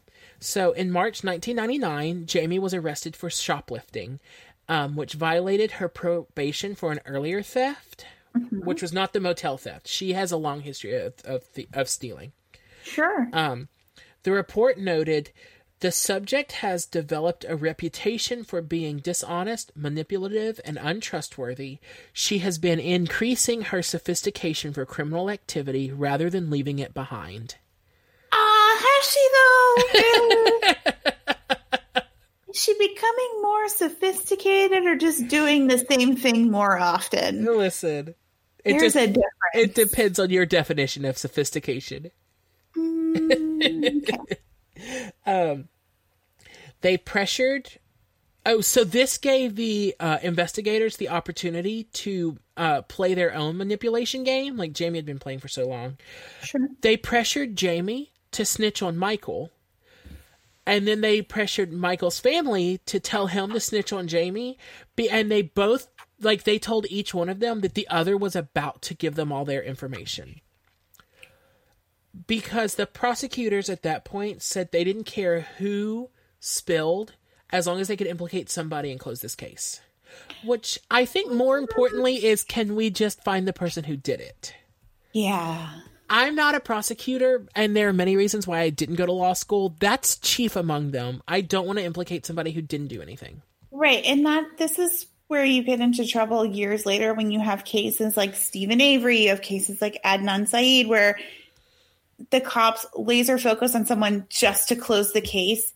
And I mean, this is my own personal opinion. I think Stephen Avery is a piece of garbage. I don't think he killed Teresa Halbach. I think oh, Adnan, I don't think uh, Adnan Syed killed Hayman Lee. And so now you have the wrong person in jail and you're never going to get it right because it's been too long. And who are the, um, the three in Arkansas, the West Memphis the three. West Memphis. Mm-hmm. Yeah. You know, like, hello. We should have learned our story, our lesson, but no. Put the right person in jail, right. Not just a person. You don't want a warm body in jail. You want like the guilty person in jail. So since the very first time he was interviewed, Michael's story never changed. He was at home. He came home. Jamie was uh, home with the kids. He came home after midnight. That's been his whole story. Like okay. that she was already home when he got home. Sure. Um, she claimed... Oh, and part of his story was that she claimed she was going to her mother's place to learn how to shoot the gun because she wanted to be able to be proficient with it while he was in jail.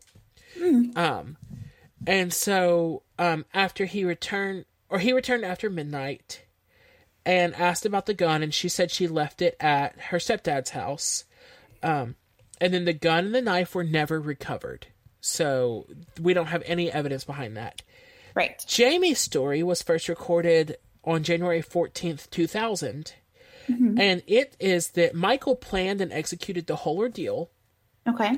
And that she just thought that he was going to try to scare Anne so that she would tell the police she lied about the babysitting and the bag of cash. Sorry. Oh, it's okay. Um, and then uh, she said her only involvement was to entice Anne into the car and to give her a drugged wine cooler. In February, okay. Uh, in February, oh, I'm just, I find year, this story completely ridiculous. Uh-huh. Oh, all. Don't worry, that's my face. So in February of this of that same year, she pleaded guilty to second degree murder under a plea bargain. She okay. um, pleaded to change her t- exchange her testimony against Michael for a twenty-five year sentence for second degree murder. And in t- May two thousand, she was able to fulfill her bargain and testify against Michael. On the okay. stand, Jamie gave a very touching and moving testimony about being scared for her life after Michael had unexpectedly killed Anne. She gave very detailed descriptions of the night and presented a, full, a story full of drama that was completely at odds with the scenario that the M E had pieced together. So Michael McGee, who was the medical examiner, um, his testimony was that Anne had a huge dose of doxylamine. Nailed it. Yeah, you did. As a person who's married to a doctor, I really think you could get her to help you with this. She's still not home. Well, but, I mean, presumably she's been home within the last week, yes? Well, I did the notes while her and her mom were shopping today. I'm just giving you help. Um, anyway, of whatever this doxylamine, doxy, doxylamine, whatever, um, which is an antihistamine that was once found in Nitol, um, but no longer was. So she kept saying that Nitol was what had been put in the wine cooler. Um, because when she tried to O D on Nitol before, that mm-hmm. was the active ingredient, but it had changed. So even that story didn't line up. Um, and he said the amount of that drug that was in Anne's system probably poisoned her to death before she was even shot. Um, yeah.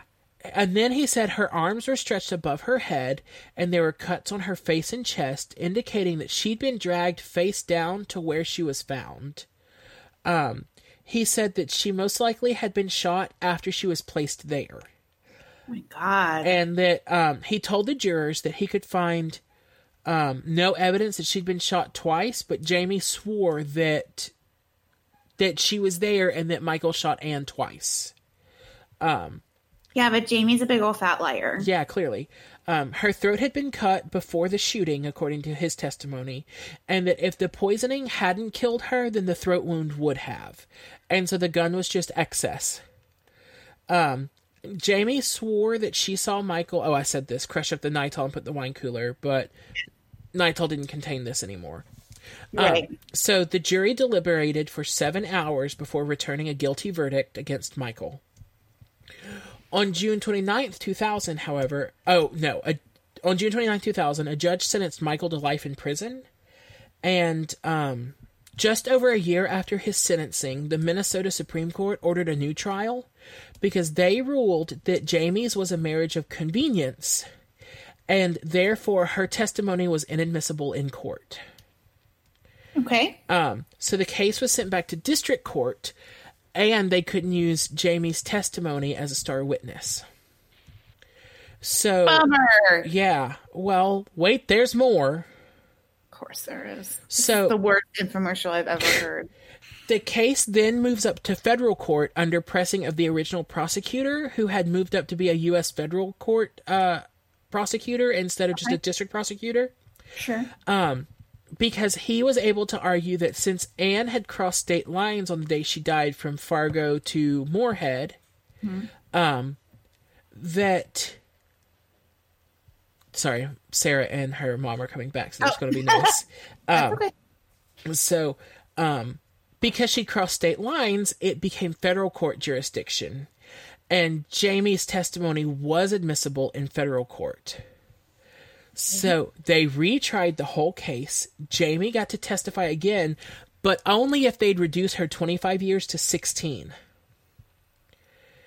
Um, her sentence was reduced. She testified again, and he was found guilty again of first-degree murder and sentenced to life in prison. Yeah. And on June twenty-first, two thousand sixteen, Jamie Dennis Janakos was released from prison after completing her sixteen-year sentence. And that is the awful, awful case if I killed my B F F. That is... She's the fucking worst. Yep. The worst. So he's in jail, yes? He's in jail, and she's no longer. But she did this, I mean... I, there's, allegedly. There's no doubt in my mind. Yeah. But whatever. Wow. Um, so tell me something good. What would you pair this drink with? Or pair this movie with, I mean? Um, I'm trying to think of like, you know, when I get at, like, together with all my friends, like, what do I want to drink? Well, I have, like, my B F F, a trashy movie, and, like, some good wine. Okay. So, like, Boone's Farm. Yes. I would say, like, a rosé, but sure. Although it is Minnesota, so maybe a red, because it's probably cold. Yeah. A nice ice wine from Canada. Have you ever had ice wine? No. It's sweet. It's so good. Mm. They save some of the uh, grapes until the first frost of the winter. And then they all go out and they harvest all the frozen grapes and start the process right then when they're the sweetest because they're frozen. Interesting. Yeah, it's delicious. I would still say rosé because... Rosé it is. Bitch. Um, yeah. So you tell me something good. Tell me about something you would like to see turned into a Lifetime movie. I have the craziest story for you. I've been holding on to it all week. Yay! Okay, so just up the road from me, actually, um, the police responded to a call of a break-in. Mm-hmm. And when they got to the place, they found a woman and her two children hogtied, and a report that a man had run into the woods, which is really funny because the performance that I played all week was Into the Woods, and so yeah. that lined up for me. Um, so they started investigating. They found the guy, and he'd actually committed suicide. Wow. Um, but as they started investigating further, they found the car that he'd been in, and it was stolen. So they traced this car back to its location in Harrison County, Texas. Um, and Harris or Harrison? Harrison. Right on the border. Oh, okay. Yeah, so not far from me. Okay. Um, so um, they call the um, people there, and they traced the car back to this home, and they uh, went to that guy's house and went in, and he'd been murdered by the guy who stole his car. Holy crap! The hogtied woman was the man's ex-girlfriend, and I'm not sure if the kids were his or not. What? And so details are still coming out about this, and it's just so crazy. Lifetime would have a field day with this kind of story. That is bananas. That so, wouldn't even need to be, like, inspired by a true story. It would just be, like, true story. Well, you wouldn't think this one would be, but... I know. All right. Tell me yours. All right. So, unless you live under a rock, you saw that um, Hallmark, the Hallmark Channel took a big hit this week. Um, In that they're... They're super... not playing Christmas movies this month? Please. Their superstar um, goody two-shoes, Lori Loughlin, a k a. Aunt Becky. Not Aunt Becky. Was indicted on a um, on the college admissions scam for apparently paying upwards of five hundred thousand dollars to have her daughters admitted to U S C on a, quote, rowing scholarship. Okay, so here's my question. If you have five hundred thousand dollars to give to bribe, why not just pay for school? Just make a building. Just build a yeah. building there and send your kids there. Right. I don't know. Also, so, if your kid's too dumb to get into college, don't bribe. Tell them they need to go and work hard. For real. And so the, the axe fell very swiftly for poor Lori. Uh, they she were was, making a, they're making a point of her. They are. Like, um, an example. That's uh, uh The Hallmark Channel immediately cut ties. Fuller House responded quite quickly and also cut ties with her. She's basically been fired. But the best thing that I saw this week was a headline that read about how hard this is for her. Uh, uh, okay. So already, like, already, because the other school involved in this is Stanford. And so already there's been, like, a, a lawsuit of people that applied to Stanford, like, during this time and were not admitted. Right. So I assume this is going to go on for a very long time. I assume it's going to be very dramatic. I see something kind of Bling Ring-esque. Uh-huh. That's exactly what I thought. Like a, with a studious, like, edge. And I think Hallmark needs to let this one go to Lifetime and let Lifetime just do what they will with it. Exactly. Yeah. Well, I mean, Hallmark cut ties with her, so... And I mean, since Lori Loughlin can't get work now, maybe she could play herself in the movie. Right? Something at least. At yeah. least when um, Martha Stewart went to prison, she didn't go out and talk about how hard things were for her. Like, she just accepted it like a champ. Yeah, she did. And now she's best friends with Snoop Dogg, so everything turned out okay for her. Right? Aunt Becky, get with it. Right. And my mom was precious. She was like, and they took her passport so she can't go to Canada and film. And I was like, no, Mama, they took her passport so she can't go to France and get asylum. Yeah.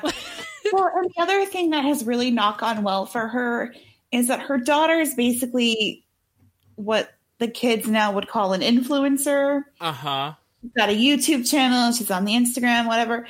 But she posts constantly about how she hates school, she doesn't want to go to school, she doesn't yeah it, right?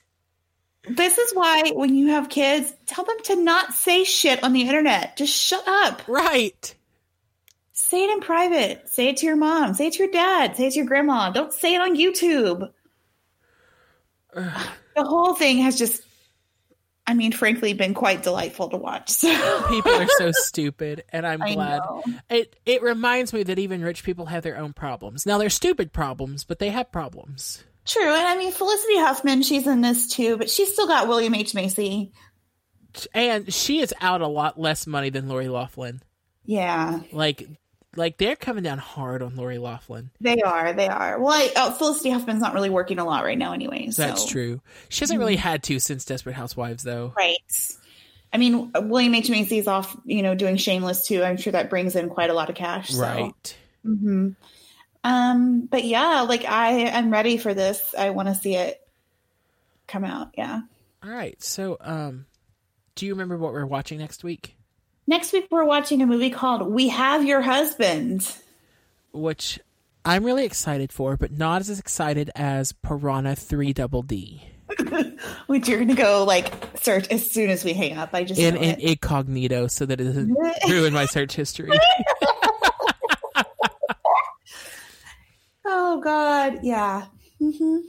All right. Hey, where can people find us? Oh, man. Okay, so we're on the Twitter at Life... Sentence Pod. Yes.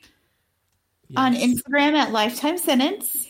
You can email us at Lifetime Sentence Podcast at gmail dot com, and you can find our blog where we put show notes and sometimes links um, at lifetime sentence pod dot com. Yeah, and I mean, all you new people, like, welcome again. We love you already. Rate, review, subscribe, like, mash all the buttons, listen to all the episodes. Um, we're excited to have you. Yeah, welcome to the family. Yeah, we're one big happy Lifetime family here. um.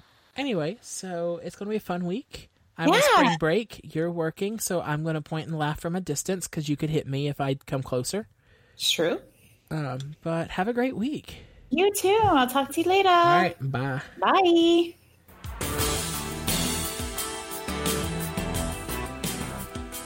This has been Lifetime Sentence, where the truth really is stranger than fiction. Thanks for listening.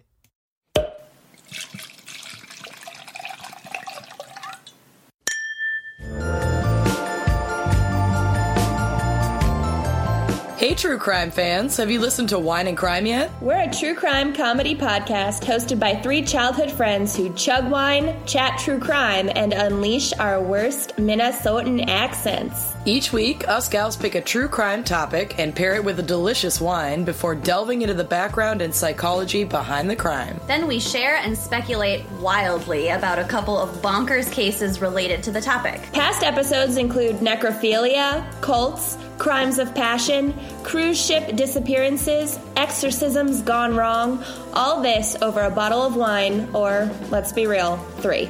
Listen anywhere you get your podcasts. You can also follow us on Facebook, Twitter, and Instagram at Wine and Crime Pod, and check out our website and blog at wine and crime podcast dot com. Cheers! Cheers!